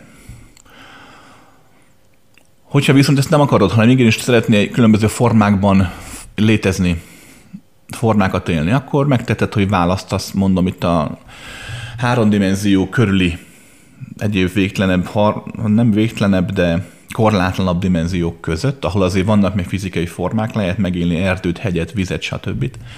Nem pont így, mint itt, de nagyon hasonló. Valamilyen szinten teljesebb élmény, valamilyen szinten meg kevésbé, mert a korlátoltság is ad egyfajta teljesség élményt. Um, ott elég, hogyha döntesz. A következőt vettem észre. Um, nem pont így ezekkel a szavakkal, ezen gondolatformákkal.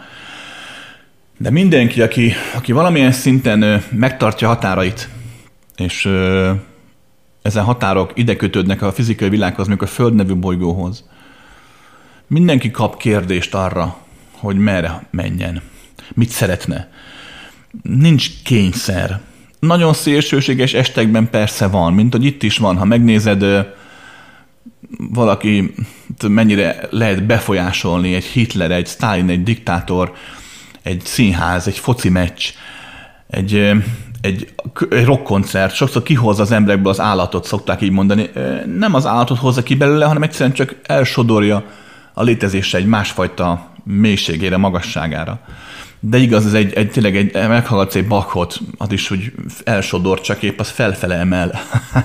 Tehát, hogy hogy ez más dimenzióban is működik. Magyarán igenis vannak olyan szélsőséges estek, hogy nincs lehetőséged a választásra, egyszerűen csak hú, mész, mint itt a tömeggel. Sokszor lengeted az ászlót, meg lengeted a táblátot, meg egyszerűen csak mész a tömeggel, és, és már, már szét is folyt a lehetőség mindenre.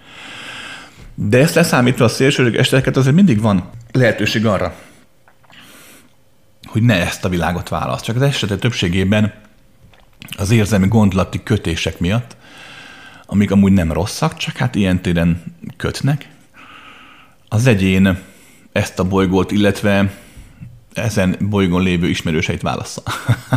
Ez most nagyon sarkos és abszolút nem tükrözi a lényeget, de nagyjából benne van azért a folyamat. Rendben?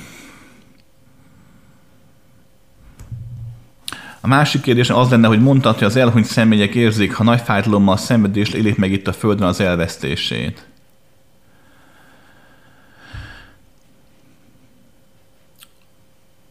Viszont ha már újra testesültek esetleg nem is az anyagi világban találta meg az útjukat, vagy ha akár újra itt a Földön, akkor hogy lehet, hogy lesz olyan részük, ami érzi ezeket? Egyszerre vagyunk itt az anyagi világban, és egyszerre egy részünk örökké testetlen állapotban barangol? Remélem érthető voltam. Édes vagy. Az a baj, hogy olyan kérdéseket teszel föl, amit nagyon összettek. Hál' Istennek legtöbb kérdésnek már olyan, hogy nem is a válasz a lényeges, hanem amit nem lehet elmondani, ami a kérdés mögött van. Um,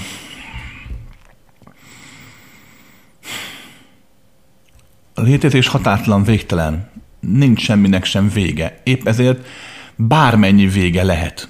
Magyarán valami, ami egységes, végtelen, bármennyi önálló egységre felosztódhat. Akármennyi végtelen lehet, mint a, mint amikor van a végtelen, és akkor elkezden ezt körözni, és a végtelenben lehet nagyon kis kör, nagy, nagyobb kör, még nagyobb kör, ami önálló egység, és ebből bármennyi lehet. Itt az anyagi világban ez jól látszik, hiszen van ugye majdnem 9 milliárd ember, ami 9 milliárd kör. El van egymástól határolva, ugye? De ha most kimondod azt mondjuk, hogy ember, akkor már csak egy kör van, ami 9 milliárd kis körből áll. Tehát itt is az van, hogy, hogy hiába látszik elhatárolódva egy-egy egyén, valamilyen szinten egy egyetlen egységnek a része az összes egyén. Mintha egyetlen egy entitásnak lenne mondjuk a része. Most csak játszunk el a, például a gondolattal. Magyarán miért hiszed azt, és nem csak te, majdnem mindenki ezt hiszi, hogy van egy lélek, vagy van a lelked, vagy te, oszt jó napot. miért hiszed azt, hogy, hogy több olyan közel végtelen mennyiségű kis önálló kör is alkothatja akár az önmagadat, a lelkedet? Hát miért lehetne? Hisz végtelen van, a lélek is végtelen, nevezzük így. Képzeld azt, hogy nem tudom hány éve, legyen mondjuk 40 éves, a példa kedvéért. Volt ugye egy két éves formád, négy éves formád, 8, 10 éves, 20, 30 éves. Képzeld azt, hogy minden egyes perced, amilyen voltál valaha az életedben, nem tudom mennyi volt az, több százezer, ilyen perced, az most is létezik. Most is létezik. Tehát ha valakinek lenne füle, vagy valakinek úgy fordulna a dimenziós frekvenciája, akkor simán el tudna beszélgetni a 16 éves kori élettel. Számára az abszolút valóságos lehetne. Hiába vagy te már most 40 éves, a 16 éves kori éned is abszolút valóságos, ha valaki arra az idő tér fény gravitációs csomópontra, kiterjedésre tudna fókuszálni. Amikor valaki meghal, pont így jár, hogy hiába az egyik éne halott, van a másik énje, amelyik már a halál után van, van a harmadik énje, amelyik új, idézőjelbe újra született. Most ezt mondom csak kedvedért, mert az újraszületés nem egy működik. Tehát végtelen olyan formája létezik egy meghaltnak. Az, hogy számodra melyik, vagy számára melyik az épp aktuális, az csak megint csak a behangolási képességeteken múlik, a figyelmeteken múlik. Hát hogy ne? De amit mondtam, az általában arról szól, hogy van az illető, tegyük föl, most te holnap után meghalsz, és ha vannak barátok, családtagok, akik szenvednek ettől a folyamattól, ha te egy klasszikus, fogalmazunk így, egy klasszikus halálfolyamatot élsz meg, akkor az este többségében, nem mindig, de többségében meg szokott jelenni az, a, az az élmény, hogy a, az elhunyt, nevezzük így, időn és téren túl kapcsolódik a szeretteihez, vagy akiket nagyon gyűlölt, azokhoz is, akikhez erős érzelmi kötés fűzte. Amúgy a kapcsolat kialakul vaddegenekkel szemben is, tehát az egész bolygón élő összes emberhez is kapcsolódhat, csak ez általában nem olyan erős, hogy befolyásoljon, de a szeretteidhez való kapcsolódás elég erős, vagy a gyűlöltekhez kapcsolódás elég erős. És um, nem kell kivárni a halottnak azt a két hetet, amíg eltemetik, hanem ő azonnal át tudja élni azt a fájdalmat mondjuk, amit majd te a temetésen két hét múlva átélsz. Um, ez amúgy igaz. De ez nem annyira befolyásoló, tehát nem annyira releváns, nem annyira lényeges a, a folyamat szempontjából. Persze vannak szélsőséges estek itt is, de összességében azt elmondhatom neked, hogy, hogy nincs arról szó, hogy ha itt sírdagálsz azért, mert meghalt apukád, anyukád, testvére, barátod, bárkit, hogy attól ő annyira szenvedne, hogy egy asztrálséki univerzális kalodába kerülés miattat fog a pokora jutni. Jaj, dehogy. Tehát ez nem annyira, nem egy akkora nagy trauma a többi mellé. Van ott elég bőven, oké, okay? mindenkinek a sajátja. Tehát ne aggódj. Bár rám hallgatsz, ha ilyen élményed van, hogy valaki elment, akit szerettél, akkor ne a halálára figyelj, hanem az életére. És, és akkor egyszer csak rájözzl arra, hogy az élete tovább tart. De ezt nem lehet megtanulni, nem lehet egy könyvvel elolvasni, nem lehet csak elhinni. Figyelj, és meglátod, hogy így van. Oké. Okay. Kedves Krisztián, azt hallottam, hogy a szellemi vezetőink és a szellemi segítőink csak akkor segítenek nekünk, ha kérjük őket, mert egyébként nem szabad neki beavatkozni az életünkben. Ez valóban így van, tulajdonképpen logikusnak tűnik. Előre is köszönöm a válaszodat. Um, ez a szellemi vezető, szellemi segítő kérdés, ez érdekes. Ez nagyon régi uh, elképzelés, ez ugye egyfajta klasszikus megnyugvás, hogy vannak ugye őrangyalaink, stb., akik vigyáznak ránk, mert hát ugye amikor az ember felnő, akkor az anya, a óvóvédő anya és az óvóvédő apa, ha jó esetben, ha volt mind a kettő kép eltűnik, és ugye ott állunk a világban, és kell egyfajta újabb biztonságérzést adó személy. És általában ezt megtaláljuk az őrangyalban, a segítőben, stb. Római 2 ennek ellenére, hogy ez csak egy klasszikus hagyomány, ennek van igazság alapja. Legalábbis amit én látok, azt el tudom mondani, újra mondom, nem biztos, hogy igaz. Hogy amit láttam az elmúlt sok évben, hogy ez valóban így van, mert becsaphatott engem is látásmódom, de úgy vettem észre, hogy nagyjából nagyjából a következő az igazság, hogy ahogy itt vannak barátok, itt vannak tanítók, akik tanulsz, vagy azért, mert tanítanak, vagy azért, mert csak tudsz tőle tanulni. Abszolút nem tanít, csak hm egy ilyen kapcsolat alakult ki közöttetek. Ezek valóban vannak test nélkül, és léteznek, így van. Ilyen klasszikus sutyorgást, amit sokan gondolnak, hogy segítenek, úgymond, ritkán, de megfigyelhető, de de az este többségem nem következik be. Azt is megmondom miért, nagyjából azért nem te is leírtad, mert az ember itt a Földön vagy nem kéri, tehát észre sem veszi, hogy neki ilyen lehetőség is van, mint nem hallgatnád meg a barátoknak, meg a szüleidnek a szavait, mert hát nézzen hány embernek, aki feje megy a falnak csak azért is, hiába mondják neki a barátok vagy a szülők, a rokonok, hogy ez így nem lesz jó. Tehát valaki pont így áll, úgymond a más dimenzióban lévő barátokhoz is, vagy segítőkhöz is. Illetve kettő, van, aki kéri, de nem azért, amiért kéri, hanem simán csak egyfajta önző egoista szándékból, mégpedig ez sokszor amúgy nem rossz. Egyszerűen csak egyfajta alkudozás megy bele az emberi elme, ugye hát megszoktok itt a Földön alkudozunk, és a legtöbb ilyen kérés a segítők azért szokott szólni, hogy, hogy segítsen megúszni ami bajt, és hogyha most ebben segít, hogy ezt megúszam, akkor, akkor jó ember leszek, meg akkor már meditálok, meg akkor már építek egy templomot, és sorolhatnám. Ebbe a nem tudnak belemenni.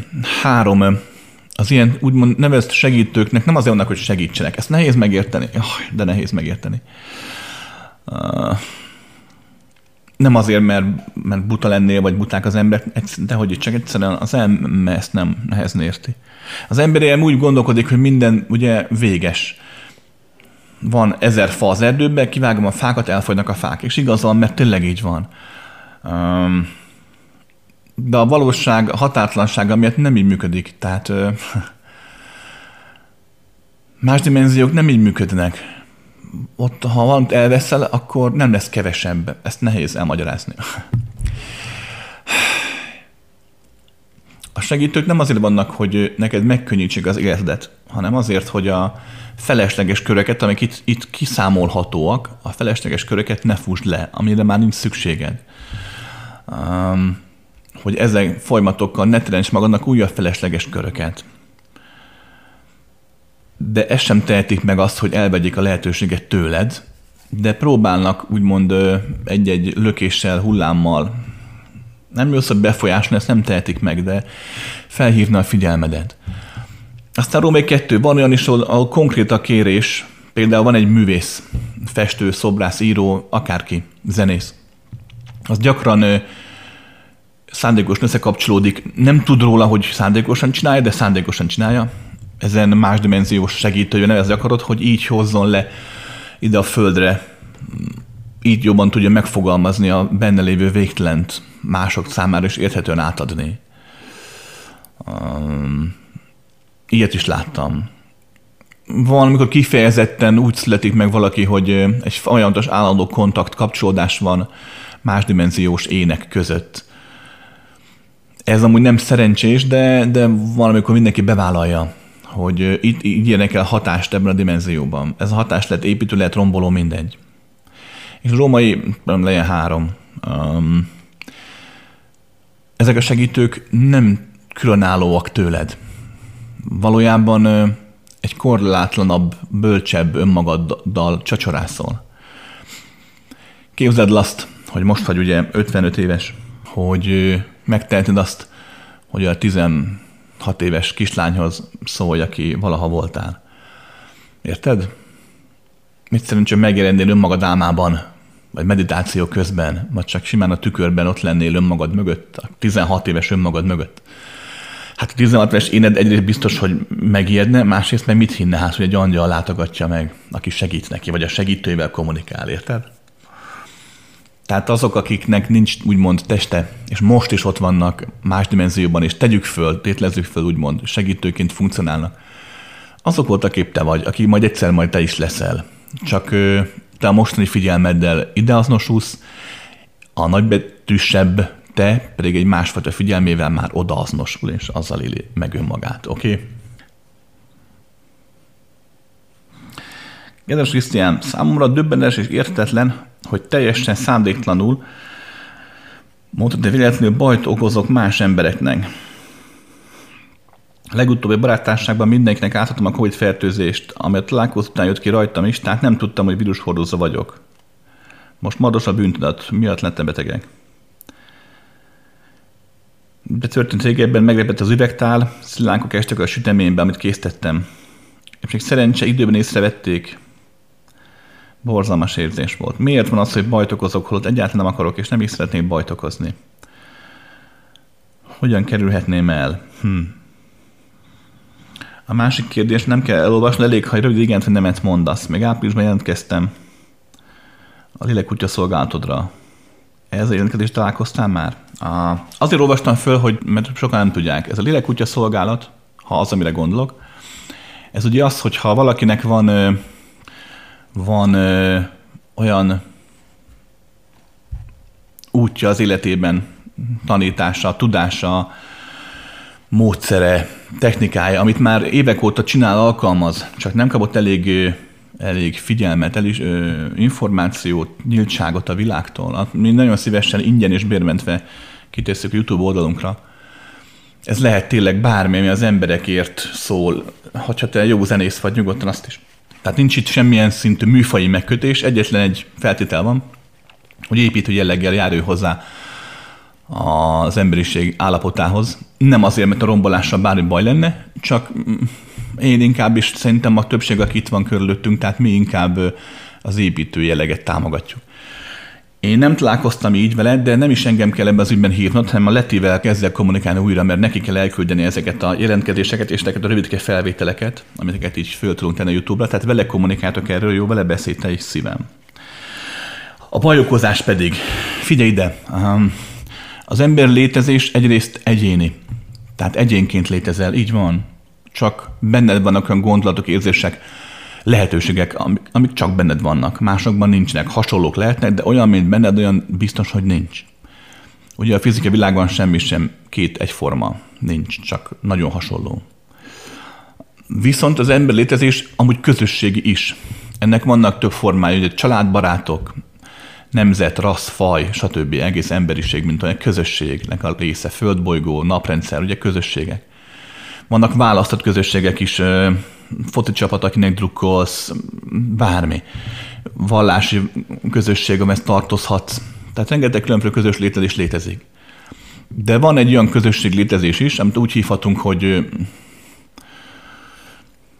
nem is tudom, hogy hívhatnánk, ilyen katalizátor létezés. Ez azt jelenti, hogy az emberek egymást a tetteikkel, a gondolataikkal, a szavaikkal, de főleg a tetteikkel, hisz ugye szóból ért az ember. Tehát a abszolút fizikai megnyilvánulásaikkal segítik, serkentik a változásra. Hogy ez miért van így, ez nagyon hosszú folyamat lenne, most nem menjünk be, de teljes normális az, hogy különböző hatásokat értek el egymás életében, amelynek köszönhetően ezen hatásoknak köszönhetően az ember változik. Minden változás fejlődés, még a visszafejlődésnek látszó fejlődés is egyfajta fejlődés. Mert nem tudhatod, senki sem tudhatja, se te, se én, a Jóisten, se senki, hogy melyik állapot az, amelyikből lesz mondjuk egy úgymond korlátlanodó felemelkedés, lehet, hogy a legmélyebb zuhanásnak a mélyén lesz ott, legnagyobb visszafejlődésnek a mélyén lesz ott az a pillanat, amikor az egyén hirtelen végtelenné válik, és egyfajta határtalan szeret állapotában kezd létezni. Tehát nem tudhatjuk. Nem az a lényeges, hogy ez a forma, ez a segítség milyen. Tehát igenis azt mondjuk, hogy te például kvázi megfertőzted a csapatot, könnyen lehet, hogy embereket olyan élményhez juttattál, amit ennélkül nem éltek meg. Én nagyon sok emberrel beszéltem, abszolút materiális emberek is mondtak hasonlót, tehát nem a spirituális emberek, hogy igenis ebben a néhány hét Covid betegség alatt, amikor elkapták a betegséget, otthon voltak, nyüglöttek, szenvedtek, mindenük fájt, hogy nagyon komoly, mély belső spirituális élményeket tudtak megélni, meg egyáltalán hogy elgondolkodtak a dolgaikon, önmagukon, a világ dolgain, amit amúgy nem tettek volna meg, mert csak rohantak volna egyik munkából a másikba. Úgyhogy ilyen téren csak annyit tegyél meg, hogy szándékosan ne árt senkinek. Hogy azon túl mi történik, az, az, az már egy közösségi játszma, az már közösségi felelősség, nem a tiéd. Rendben van? Nincs ezzel baj. A legtöbb ember különben ugyanezt éli meg, amit te most elmondtál, csak nem tud róla. Mert nem ennyire lelkiismeretes, mint te. Rendben? Kedves Krisztián, azt szeretném kérdezni tőled, hogy a látó mi alapján mond valakit öreg léleknek? Igaz érdekelne, mit lát vagy érez ekkor tátos? Esetleg előző megtestesebb aurából vagy asztrális információból dolgozik? Vagy belelát, beleképzeli magát az egyén lelknek történetébe? Én is látok valamelyest, de ilyen szinte nem tudtam el, hogy résztesten és élesen szimatoljak. Azt sem tudom felfogni, a származást hogy értik a látók. Nem arról van szó, hogy az egyén megtestesülés, de párszor és sokszor az említett csillagrendszerben bolygón és az igazi származási helye az Isten és az univerzum?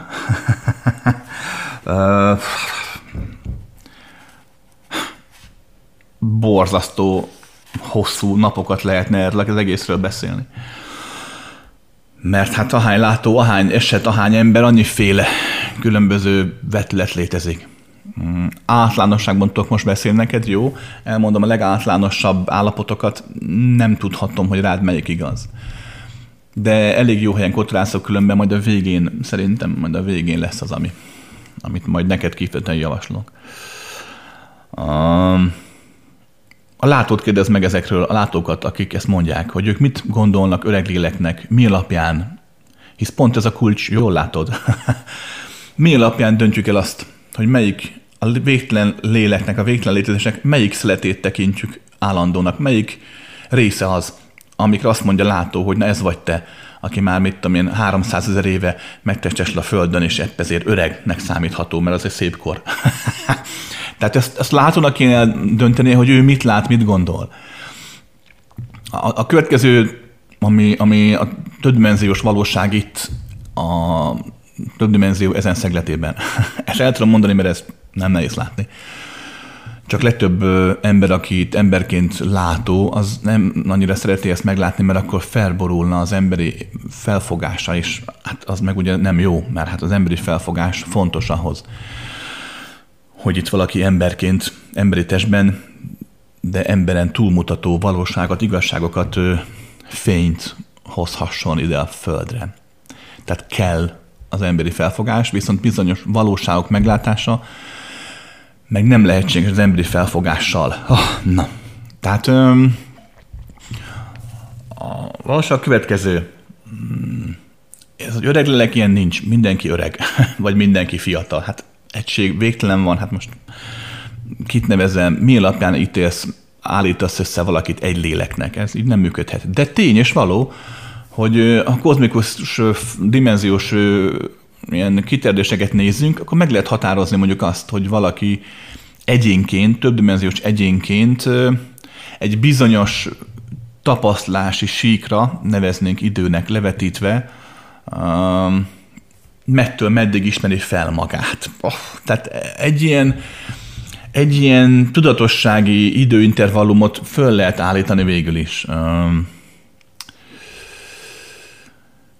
Kettő, megesik az, nagyon ritkán, de megesik az, hogy tét, csak hangsúlyozom, most csak így tétlezik fel a következőt, hogy van mondjuk egy egyén, aki nem anyagi testben él, és mivel nincs elme, nincs agy, ezért nem gond neki a relatív változatlanság, vagy a relatív állandó változásnak az állandósága, ezért akár több milliárd évig is, amit mi több milliárd évnek élnénk itt meg a Földön, és képes egyfajta önmagaként létezni. Hangsúlyozom, csak játszunk le gondolattal. Van ilyen különben, de nem erőjünk bele, mert akkor csak elcsúszik a lényeg. Tétlezzük fel azt, hogy ez egy olyan dimenzionális törvényszerűség és külsőségre van szükség, amely ugye ezt feltételezi, hogy ezt meg lehet benne valósítani. Tehát magyarán nagyon-nagyon-nagyon messze áll az anyagi világnak a korlátozottságától. Bizonyos esetekben, ez a római kettes, van arra példa, hogy ezen nagyon-nagyon-nagyon messzere fókuszált, messze létező sok milliárd éves, nevezzük így, nem tudom máshogy átadni, egyén megtelti azt, hogy valamiért a három dimenzióra fókuszál, és ezáltal egyfajta, egyfajta tudatossági csomópontot hoz itt létre, te úgy mondanád, hogy megszületik emberként, de ez nem igaz ebben a formában, de, de valahol mégis. Na most, hogy lától belefut egy ilyenbe, tegyük fel, tényleg lát, akkor érzi rajta azt, hogy az ő énje, az, az a 2500 milliárd éves valaki, vagy két és milliárd éves valaki, tehát, hogy ezt is kiérez egy öreg léleknek. Három, gyakran megesik az, hogy hogy egy adott egyént semmilyen energetikai kötés nem köti a fizikai világhoz, tehát nincs az, hogy hogy bármiféle mohóság, szenvedély, szexuális vágy, bármi a fizikai világhoz kötné, de valamiért a fizikai világban tevékenykedik. Ez is megjelenhet úgy egy ilyen látó szemnek, hogy, hogy az illető nem púzzál úgy, mint egy, mint egy ember. Gyakran ezeket is azt mondják, hogy öreg lélek, mert hát mint egy öreg, kicsit fáradt. nem jó hogy kiéget, de, de egy ilyen stabil szikla illat, szimat rezgés jön le a látóban a illetőt figyelve. Négy. Ilyet is láttam, hogy adott egyén relatív stabilan megőrizte saját magát az anyagi bolygón, itt a Földön, akár több százezer évig is nem jössz, hogy újjászletés ciklusokkal, de valahogy mégis mindenféle úton, módon az anyagi világhoz kötődött. A Földhöz, kifejezetten a Földhöz kötődött. És ezért tűnt úgy, hogy, hogy úgymond öreg, mert hát valóban tele volt olyan anyagi tapasztalatokkal, amit mintha több százezer év életével szerzett volna meg. Hogy ne. De a lényeg az, amit te is leírtál végén, hogy igen, ezt kell nézni, most akkor mihez képest töreg valaki? Anyagi világhoz, földbolygóhoz, tejútrendszerhez, univerzumhoz? Melyik univerzumhoz? Hiszen abból is ugye számtlan lehetett már itt megszámolni. Tehát, hogy igen, igen, igen, igen. A következőt vettem észre. Ez a öreg lélek kifejezést, ez a klasszikus, egy ilyen régről itt maradt ö, olyan, olyan ö, olyan kifejezés, ami, amely egy olyan valóságot takar, ami nagyon-nagyon-nagyon-nagyon messzire mutat, és nagyon-nagyon közel végtelen valóság, de az emberi elme ebből csak egy-egy szint, egy-egy címkét használ fel. És nem azért, mert az elme buta, nem azért, mert a, a, a tátos vagy a látó buta. Jaj, dehogy. Egyszerűen csak elkönyveli azt, hogy öreg lélek az ezt jelenti, és pont. Tehát nem, nem szokták a, a látók, nevezzük így, ennek a rezgésnek, vagy ennek a dimenzionális együtthatónak, hogy öreg lélek, nem szokták kielemezni a maga végtelenségét. Tehát csak ráhúznak egy címkét egy adott állapotra, amit ők annak gondolnak, hogy az állapot az az. És nem is mondom, hogy tévednek, épp csak arról van szó, hogy az a végtelennek csak egy nagyon szűk szelete. Helyetben a csinálnám.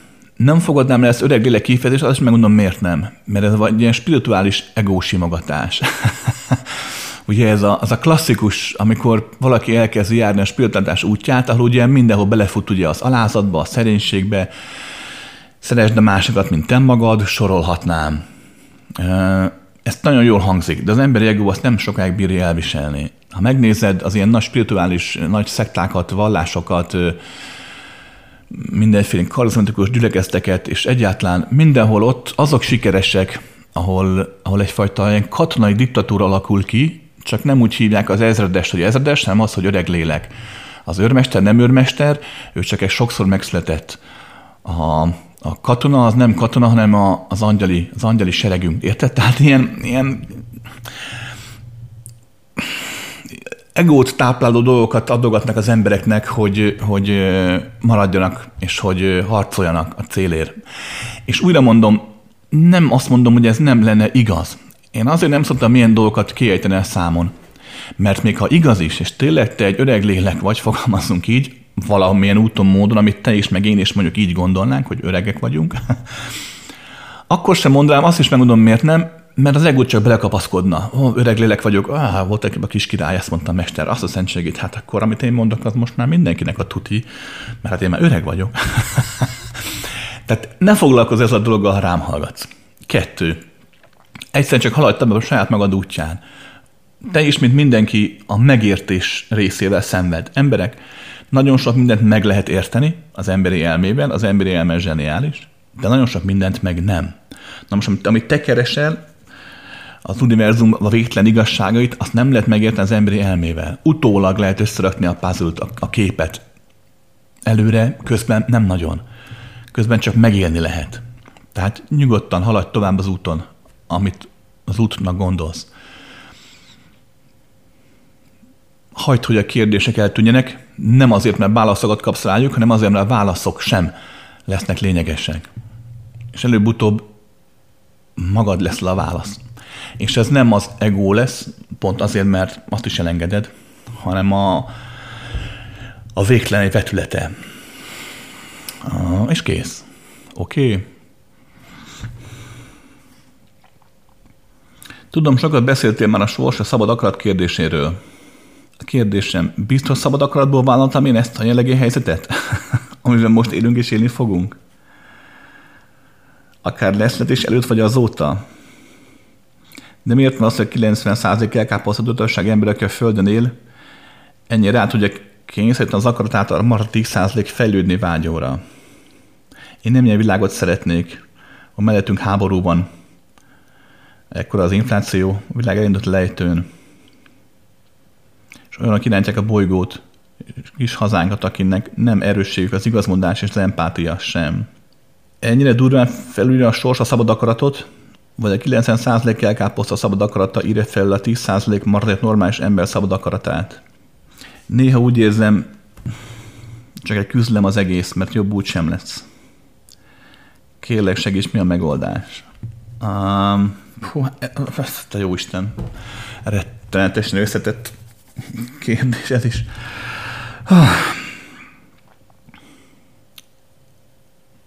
A létezés végtelen, ezért nincs benne hiba. Mert végtelen. A végtelenben nem lehet hibázni, mert a hiba is a végtelen része, az se hiba. Érted?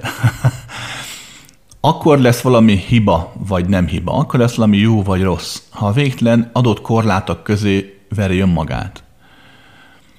Ha a végtelen végtelen, akkor egy molylepke élete végig repkedhet benne. De a végtelen nagy befőttes üveg, benne a molylepke pár másodpercen előbb neki megy a falnak, visszacsapódik, oda-vissza ütődik. Ugyanaz a semmi van a végtelen, a levegő van az üvegen belül, meg az üvegen kívül is. De ahogy lett egy üveg, a fal, ott lettek speciális szabályok, korlátozások, amik az üveg nélkül nem léteznének. Érted? A fizikai, az anyagi világ egy ilyen, egy ilyen nagy méretű üveg. Belül, a határain belül szabad akarat és végtelen lehetőség van. De akkor csak a határokon belül. No, itt a Földön egy olyan fajta szabad akarat létezik, a Föld amúgy egy elég speciális bolygó, van egy-kettő hasonló hozzá, amiről tudok, biztos lehet, hogy van több is, de a bolygók jelentős része nem ilyen, hanem jóval korlátozottabb, ez valamilyen szinten előny, valamilyen szinten pedig hátrány. Tehát a Föld itt olyan, hogy mindenre ad lehetőséget. A Föld valahol mm, a homokóra közepe. A lefele is mehet benne az energia, föntről lefelé, meg megforgatod, akkor korábban lent lévő megint átmegy rajta. Magyarán a Földön megjelenhetnek olyan alakok is, akik nagyon öntudatlanak és nagyon rombolni akarnak, olyanok, akik nagyon tudatosak és rombolni akarnak, meg olyanok is, akik nagyon tudatosak, de építeni akarnak, vagy nagyon öntudatlanok, de építeni akarnak.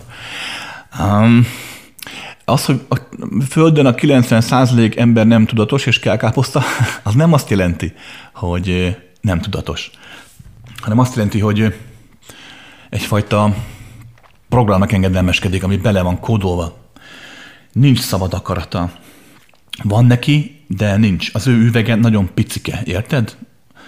Állandóan neki ütödik a falának, nem nagyon van lehetősége döntésre a szabad döntésre. Az emberek úgy születnek meg, hogy a szabad akarat lehetőségét elveszik tőlük a neveléssel,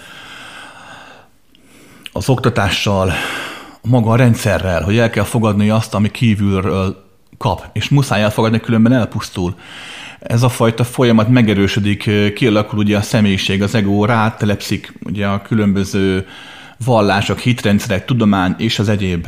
Magyarán a szabad akarat, mint olyan, egyrészt megszűnik. Másrészt viszont a legkelkáposztább embernek is van lehetősége arra, hogy mikor neki ütödik az üvegfalának, mint ugye kis molylepkeként, hogy az üvegfala széttörik. Um, ez az, ez a lehetőség az, amit a teremtés folyamata biztosít mindenki számára. Mert nem vetjük el senkitől sem azt a lehetőséget, hogy széttörje az üveget és kirepüljön a maga korlátai közül mint hogy tőled sem vette senki ezt lehetőséget. És te már itt tartasz, neked már sokkal nagyobb üveget van, te már tovább repülsz egyik irányba, másik irányba, te már rájöttél arra, hogy nem kéne ütőzni, nem kéne törni, zúzni. Persze. De ehhez neked is kellett egyfajta lehetőséget adni. Ezt nehéz megérteni emberi aggyal, mert ugye te is jó ember vagy, hát igen, túl jó vagy erre a világra, és nehéz megérteni, hogy a szenvedés mondjuk, meg a boldogság, az az érme két oldala, de egy érme. Nem, az nem igaz, mert szoktak mondogatni, hogy sötétség nélkül nincsen fény, meg hogy gonosz nélkül nincsen jó, ez nem igaz. De adott dimenziókra viszont akár igaz is lehet. És itt a fizikai világban valóban egyfajta kettősségen keresztül van a szabad akarat megélése, egyfajta kettősség játszmáján van minden, minimum kettősség játszmáján zajlik minden. Magyarán igenis engedni kell lehetőséget a pusztlásra is, meg az építésre is. Hogy miért az van, hogy a rombolás felé haladunk. Mert jelen pillanatban nem, majdnem mindig erősebb az öntudatlanság. Azt is megmondom miért. Az anyagi élet, mint olyan, igényel egyfajta vadságot, igényel egyfajta, egyfajta természetes vadságot. Minél tudatosabb egy egyén, az annál inkább elveszíti, pontosabban transformálja más folyamatokra, művészetben, tanításban, filozófiában sorolhatnám, tudatosságban egyáltalán, szeretetben. Hm. Um, de az anyagi világban, hogyha egy, egy faj nem eléggé vad, akkor, akkor elpusztul. Tehát az úgy biztosítódik a folyamatos fejlődés lehetőség az embernek, mind anyagi szinten, mint nem anyagi, lelki-szellemi szinten is, hogy maga a faj úgymond nem esedjen, és tényleg globálisan ö, ö, többdimenziósá válhasson, hogy van a vad, úgymond vad tömeg, ami kavarog, ami járja maga táncát, ami igen, olykor harci tánc és pusztulás, olykor meg esküvő is jön az új élet a baba a világra, meg a szerelem, tehát érted? Uh, hogy járja ezt a táncot, és ennek köszönhetően egy-egy, folyamatosan egy-egy ilyen a tömegből úgymond korlátlanoddik, mint amelyik, hogy te is elindul haladni a szeretet útján, és magával húzza a többséget is előbb vagy utóbb. Hát igen, inkább vagy utóbb, de az univerzum az előbb meg az utóbb fogalmát így nem használja, a, a végtelen teremtésben nincs ilyen. Nem, hát az nem. Nekünk van, nekünk igen, nekünk néhány száz év az történelem. De hát a létezésben még egy sóhajnak is kevés. Oké. Okay. Figyelj, az anyagi világ pedig, én nem, a következőt értsd meg. Most lesz ugye, nem merem fogadni, hogy, hogy a benzin uh, egyszerű, a benzin uh, megint drágulni fog. Azért ezt nem merem fogadni, hogy így lesz, kisebb vagyon teszek rá, mert az arab országok nem fognak annyit kitermelni. Mindenki azt fogja erre mondani, hogy persze azért csinálják, hogy több pénzt keressenek, ugye? Hogy a benzinára magasan maradjon, de nem igaz. A dolog sokkal egyszerűbb. Ott van ez, ez a szerencsétlen Biden nevű pasás, ugye, az Egyes Államok elnöke. Ugye nem tudom, tavaly vagy mikor kirobbant hatalmas botrány, hogy a Szaúd-Arábiában a herceg megkínzott és megletett egy újságírót. Ugye őrles botrányot erre visszaemlékszel, a Biden kiállt, mindenhol legyilkosozta a herceget, mekkora egy rohadék szemétláda, gyilkos, ezt nem lenne szabad hagyni, tatra, tatra, tatra. Amit senki nem értett, hogy miért csinálta. Miért? Azért, mert Szaudarábiában naponta 10 ilyen dolog történt az elmúlt 30 évben. De napi egy biztos. valamiért, idézve valamiért, egyszer elmestem, hogy miért, de lényeg, lényeg, hogy ezt fölkapta abban az időben, abban megfelelő pillanatban felkapta ugye az egyes államoknak ugye az elnöke, és neki álltak egész Szaudarábiát ilyen úton, módon is két, hát ugye herceget. Na most hát ugye nem kell gondolom elmesnem senkinek, hogy a Szaudarábia, mint olyan, nagyon komoly befolyással bír, ugye az arab országban az olajkitermelés egyáltalán, hát a szaudi herceg azért nem kis pályás. A következőt kell tudni. Mint ember, érted? Mint ember lett a szaudi herceg megbántva és megalázva. Mint ember, nem mint, mint király, vagy nem mint nagy intézmény, mint ember. Na most az arabok ilyen szinten nem felejtnek egy nagyon sajátságos kultúra. Egyértelmű, hogy nem lehet általánosítani, nem mindenki olyan, amit most elmesélek, de, de többségében egy nagyon, nagyon, tehát érdekesen, érdekesen állnak az emberekhez, valamilyen szinten nagyon segítőkészek, ugye a vendégszeretet vendégjön mai napig náluk él, tehát ha egy, egy, egy én tudom, mert sokat voltam kint, tárgyaltam is velük üzleti dolgokról és politikai, tehát sok mindenről, és volt szerencsém megismerkedni a tényleg nagyon egyszerű, nagyon, nagyon szegény tunéziaitól kezdve a nagyon befolyásos Szaudiig, meg Katari, meg szab, sok helyen jártam abban a kutrában, Tehát nagyon érdekes nálnak az emberek, ha egyszer elfogadnak, akkor te, mint vendég, nagyon sok mindent odadnak, szó nélkül, gondolkodás nélkül, de a tisztletlenséget azt nem, azt nem tolerálják. A tisztletlenséget és a gyengeséget, ezt a kettőt nem. Már pedig aki tisztletlen, az ugye gyenge. Mert csak a mi kultúránkban számít lázadó erősnek az, aki odaköp a pap láb elé, amikor misét tart, vagy, vagy valaki, aki fölteszi lábát az asztalra, amikor a tanára neki magyaráz. Tehát ez nálunk számít menőnek. Más kultúrákban ez a gyengesség jele, ami megjegyzem az is. Tehát lényeg a lényeg, hogy, hogy a Biden ezzel a kijelentésével magát az ember bántotta meg. És ugye amikor pár hónap ezelőtt ugye jött megint az orosz-ukrán balhé, ugye a Bidennek volt bátorsága, hogy így fogalmazzak, ugye fölhívna a szaudi herceget, hogy hát akkor oldjuk meg az olajkérdést. Ugye fölsvetít neki a telefont. Majd eltelt egy-két hét, nagyon kikönyörögtek egy találkozót, tehát a Bidennek, aki ugye legyilkosozta és, és szó szerint megsértette világ minden szintjén ugye a szaudi herceget, oda ment puncsolni, hogy hátra kap egy kis olajat. Persze, meghallgatták, most jöttek rá, á, ezt elzavarták. És most, hogy jön ugye a fejlődős elnökválasztás, biztosra veszem, hogy bosszúból, hogy még jobban dráguljon az olaj Amerikában is, meg ott is nőjön a pánik, hogy lássák, hogy még jobban lássák, ugye, hogy mennyire alkalmatlanak ugye a demokraták. Tudtira veszem, hogy alá fog tenni, és még kevesebb oldalt fog nekik adni, hogy még jobban szórjon a hurok. Nem azért, nem azért mondom, mert neki anyagilag jobb, az csak habatortát pénzt is keres, hanem az elv miatt. Tehát arra akarok kiukadni, hogy nézd meg, hogy az ego csatárodásnak köszönhetően, hogy két ego összecsap, ez kihathat arra, hogy valóban az egész világon mi történjen. Mert hát ennek köszönhetően az egész világ szívni fog, már bocs, hogy ilyen ősi atlantiszi kifejezéssel adom át a lényeget. Érted? Erre itt lehetőség van. A világon itt erre lehetőség van. Így van. De más dimenzióban is vannak ilyen dolgok. Belefutottam én nagyon sok dimenzió arrébb is olyan elképesztő romboló, tudatosan romboló erőbe, hogy hihetetlenre volt. És egész dimenziót képes volt áthullámoztatni, hogy így fogalmazzak. Tehát erre belefuthatsz. De van lehetőséged arra is, hogy olyan helyeken, létezésekben teljesedj ki, ahol ideig, óráig, akár évmilliárdokig is, idézőjelbértve, tényleg csak béke van, harmónia, meg egység. De előbb-utóbb a létezés mindig változik, mindig. De hát rász meg magad, és akkor mi van? Változik, vele változol te is, és kész, oké? Okay? Bátorság. Kedves Krisztián, a házasságon kívül több mint két év megtaláltam az ikerlelkem, olyan szerelemben van részem, amit még soha nem éreztem.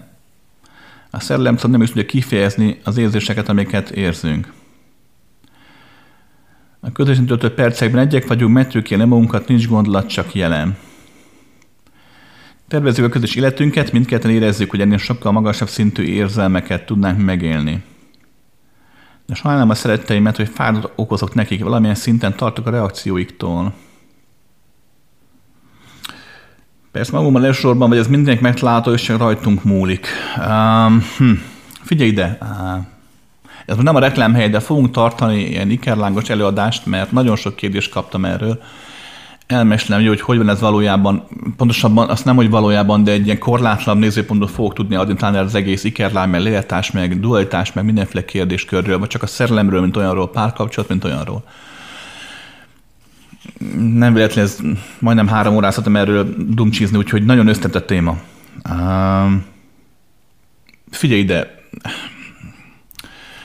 ez nagyon összetett, hát valaki azt mondja, hogy ha megvan a szerelem, egységben élek a végtelen a másikkal, akkor nincs kérdés, akkor egyszerűen felesleges ott maradnom a már nem szerelmes kapcsolatomban, mert hát megélem magam, akkor minek szenvedjünk. Ez is egy elv. Ott a másik lehetőség, aki azt mondja, hogy de te is mondasz, hogy miért szenvedjenek ők. Hát azért, mert most itt a szerelem a nagy végtelen, azért most tényleg a gyermekeim, vagy a férjem, a feleségem, akit elhagyok, az miért szenvedjen? Hát persze. Ez a másik elv. Itt nem lehet igazságot tenni. Nincs. Az életre nincsen biztosítás. Ez azt jelenti, hogy nem lehet, hála a jó Istennek megjegyzem, nem lehet azt megtenni, hogy előre meglássak valamit. Jó, most persze mondhatod, hogy pont én pofázak, aki így megmondom előre a dolgokat, de, de összességében én sem tudom azt megtenni, hál' Isten, hogy van egy helyzet, mondjuk itt van, van az ikerlángom, hogy az tényleg ikerlánga, és most hm, és kettő év múlva is az lesz még, vagy öt év múlva is az lesz még, vagy nem. Nem lehet megmondani azt, hogy mit történik akkor, ha mondjuk elhagyom a családot, ugye, egy írtad, vagy nem. Melyikkel járunk jobban, melyikben lesz a kevesebb fájdalom, egyetlen melyik a valóság, hiszen, hiszen azért, mert olyan dolgot tapasztalok meg, te írtad, ugye? Olyan dolgot tapasztalsz meg most, amit még a szerelemnek sem tudnál nevezni, hiszen olyan érzések vannak, még sosem voltak. Akkor lehetséges, hogy ez teljesen más, hiszen sosem volt. Tehát nem tudhatjuk, hogy ami most van, annak mi lesz a következménye. Ezért van kitlálva az élet. Um, lépni kell, mindig lépni kell. Valamikor az a lépés, hogy előre, valamikor az a lépés, hogy hátra. És valamikor az az előre, hogyha hátra lépsz. Ilyen is van. Hagyd, hogy ami történik, az történjen. Mm. Mindig úgy élj, hogy könnyű maradj. Ő, az, ez valakinek az igazságot, könnyűséget, ha igazat mond mindig. Ugye az igazság felszabadít, szokták mondani. Na valakinek az ad könnyebbséget, hogy trükközik és simlizik, és félmondatok a féligazságokkal. Valaki teljesen hazugságokba él, és az ad neki boldogságot, könnyűséget, hogy a tükröben nézés a szélhámos nézel vissza a tükörből, és ő úgy könnyű. De valaki így, valaki úgy. Mm. Azt találd meg, hogy amit írtál, hogy ez a szerelem, ez, ez, ez, ez kiteljesedhessen. Római 2. Um, emberek, mint minden dolgok, az korlátlan és határtalan. Ezt elmestelem az eladáson, de a következő megérteni. Um, mindenki a határtalanság felé törekszik, ki így, ki úgy. A szerelem az egyik klasszikus, és talán egyik legjobb, vagy legélveztesebb határtalanság megélés, mikor kettő vagy több embernek a határai feloldódnak egyben, és egységben élnek de számtalan másik út létezik végtelen mennyiségű. Az egyedül létben is kiteljesedhet ez az megélés. A szerelem maga végtelen, nem leszel szerelmes, szerelemmé válsz. Nincs olyan, hogy valaki be vagy szerelmes, ha végtelenbe gondolkozol, hisz mindenki maga a szerelem. És itt tovább, és itt tovább, és itt tovább. Tehát arra akarok kiukadni, hogy a szerelem megélése az általános közhírlem ellentétben nem annyira egy másik emberen múlik, az is megadhatja, hanem rajtad a benned lévő falakon, a benned lévő gátakon múlik, hogy mennyien vannak, vagy mennyien nincsenek falak vagy gátak. Ha van szellem én az életedben egy ilyen érzés, próbáld megélni, és hagyjad, hogy kiteljesedhessen. Kedves Krisztián, sokat adnak az előadásaid. Nagyon köszönöm én is. A kérdésem az, hogy tudsz-e valamit Grigori Grabovoyról és tanításairól? Úgy érzem, hogy van a tanításban igazság, de sok a bizonytalanságom is ezzel kapcsolatban. Hallottam, hallottam róla, nem, nem ismer olyan mélységbe, hogy, hogy magát az embert, illetve magát a munkásságát sem, hogy valódi választ tud neked adni, ami tényleg használt lenne. Um, inkább ilyen felszínes dolgot hallottam én is, csak nem, nem akarok mondani semmi butaságot. Um, után nézek, ha érdekel, és egyszer majd akkor megbeszéljük. Na és akkor zárásnak. Kedves Krisztián, van egy 11 éves fiam. Lassan elérve a kamaszkor, teljes erőbedvással feledkezik bele az Xbox-os játékokba. Úgy tűnik, tetszik neki a szenvedés állapota, amit a tanulás halogatásából adódik, és csak a képernyő okoz neki boldogságot, semmi más nem érdekli. Jó képességekkel rendelkezik, gyorsan tanul. Képes egész után hétvégén szenvedni, majd vasárnap este gyorsan tanul valamit a tűzoltás kép. Hát, ez ismerős valahonnan. Ha katona szigor állok hozzá, akkor minden ebben csinál dolgát. A baj, hogy nem ilyen vagyok, nagyon szerettem, és fáj a szívem, így kell viselkednem vele. Mit gondolsz, mit kellene másképp csinálni? Hát ez egy örök kérdés. Figyelj ide, én pont ilyen gyerek voltam, annyi különbséggel akkoriban nekünk nem volt számítógép, hanem mit tudom én, foci meccs volt, meg nagyon sokat olvastam, meg rohangáztunk, ökörködtünk, és legyen, és vasárnap este gyorsan 10 percbe, azt is csak úgy, hogy mintha csináltam valamit, és akkor másnap reggel a iskolában, a folyosón gyorsan lekörmöltem valamit, hogy persze, hát nagyon sok diák, főleg a, akik jó eszűek, azok ilyenek. Kell megérteni. Um, az ember egy elképesztő végtelen valami. Persze vannak határai, de, de rengeteg ilyen különféle energiacsáp, mint egy sok csápú polip vagyunk, és ezek a csápjaink mind különböző dimenziókban, mélységekben, magasságban vezetnek. A legtöbb embernek, aki elég empatikus, elég intelligens, nagyon szűk ez a fizikai világ, tehát szenved tőle, próbál benne megtalálni valamit, ami kiviszi abból a fizikai világból, ugye a fantázián keresztül. Tehát régen ez csak a belső világon keresztül lehetett. Ma ugye már ugye a technikai fejlődésnek köszönhetően ugye egy, egy ilyen konzolos játék az már olyan dolgot adhat, élmeket adhat, pláne amikor többekkel játszik, tehát már ugye a szociális képességei is kiélőznek azzal, ugye, hogy online játszanak már többen, hogy, de csak maga játszik, és el tud menekülni ebből a világból egy olyan világba, ahol, ahol jobban megéri magát, ahol a kis többdimenziós polipcsámplit jobban meg tudja élni egy gyerek. Főleg egy gyerek ilyen, hogy egyszerűen túl szűk neked az egész. Én is pont ilyen voltam, hát sokan, sokan mások. Mm, kettő. Az, hogy szigor vagy nem szigor, az, az biztos, hogy ha valahol, valahol ha gyereknek adsz, akarsz adni jövőt, igenis korlátoznod kell, ezt nagyon elrontja a, a nyugati mostani kultúra. Igenis, hogyha a gyermeknek a fogai csámpásak, akkor fogszabályzat kell neki adni, mert hát 26 évesen nem lesz tőle boldog, hogy nem voltál vele olyan szigorú annak idején. Vagy igenis, hogyha a gyermek nem akar mozogni, mozgatni kell. Mert igenis, az sem jó, ha egész nap csak ül és szabadon játszik, mert ő megtalált önmagát a játékban, és neki alanyjogon jár, hogy ő önmagát megélhesse, mert pont. Tehát ezeket nem szabad hagyni. Én nem vagyok híve a terrornak, szerintem marhaság, de igenis, hogyha valaki hát felelősséget válasz, már pedig neked, mint szülőnek a felelősségvállalás a gyerekeddel szemben megvan, akkor igenis tudnod kell, te vagy a szülő, tudnod kell, hogy mi az, ami a gyereknek fontos.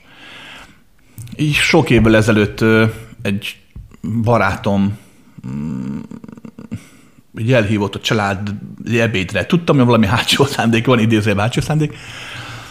És ott volt a fia, 18 éves volt a gyerek, és a gyerek engem kedvel. Lényeg, lényeg, hogy kiderült, hogy az van, hogy végül is a gyerekkel tudtam beszélgetni meg egyáltalán, kiderült, hogy kvázi az van, hogy a gyerek ugye most men egyetemre, és a gyereket érdekli az ilyen művészetet, festegetett, meg ott tök dolgokat így művészkedett, de az apja meg azt mondta, hogy legyen ügyvéd. A gyereknek haláljú feje volt, nagyon abszolút. És hát ebből állt a bál. Hát ugye, hogy apuka nem volt egy könnyű eset a cimborám, tehát ezt elismerem de nem volt butaság, volt egy intelligens, hogy erőltette a dolgot, de mikor látta, hogy nem, akkor nem ment át diktátorba, mert hát a 18 gyerekedet nem lehet ugye észnék lenyomni már, hanem ugye bevetette a csoda fegyvert, hát ugye engem. Én elmondtam a gyereknek azt, amit ebből láttam, és, és abszolút reálisan próbáltam kezelni a szituációt, hogy igenis a művészet, mint olyan belőle fakad, és a tanulás az tök jó, ha elmegy egy művészeti suliba, és ott egész nap rajzogat, festegethet, meg meg tudja, hogy ki volt vágog, és hogy miért tette azt, amit tett, hogy egyáltalán. Viszont megélni pár év múlva az ügyvédkedésben jobban meg fog tudni. és ha lesz egy anyagi szabadsága, mint ügyvéd, akkor bizony-bizony szabadon művészkedhet. Még hogyha anyagi szabadsága meg nincs, csak festegetett 30 éves korára, hát nem valószínű, hogy boldogan fog élni. Um, és a gyerek elgondolkodott, és akkor végsősorban belevágott ebbe az egész ügyvédkedésbe. Nagyon jó feje volt a fiúnak, tehát Isten igazából alig tanult, na jó, végzett, boltálkodott, tatra, tatra. Most már ugye 30 pár éves, és egy jó menő praxisa van, nagyon sok pénz, boldogan él, és olykor, olykor hétvégenként, mikor van egy kis ideje, lett egy műterme, ugye magának megvette, mert hát ugye megtehette, és ez boldogan elrajzolgat, elfesteget, elgyúrmázgat, agyagozgat. Tehát hm, szerintem, szerintem igenis, hogyha valamit jobban látsz a gyermekednél, nem azért, mert buta, hanem azért, mert te már átestél rajta, akkor nem kell erőszakkal, de igenis, igenis igen, és meg lehet leértetni azt, hogy reggel moson fogat meg este. Érted? Szóval azért vannak dolgok, amiket, mert ő a fogmosás nélkül lesz önmaga, amit azért nem szabad hagyni.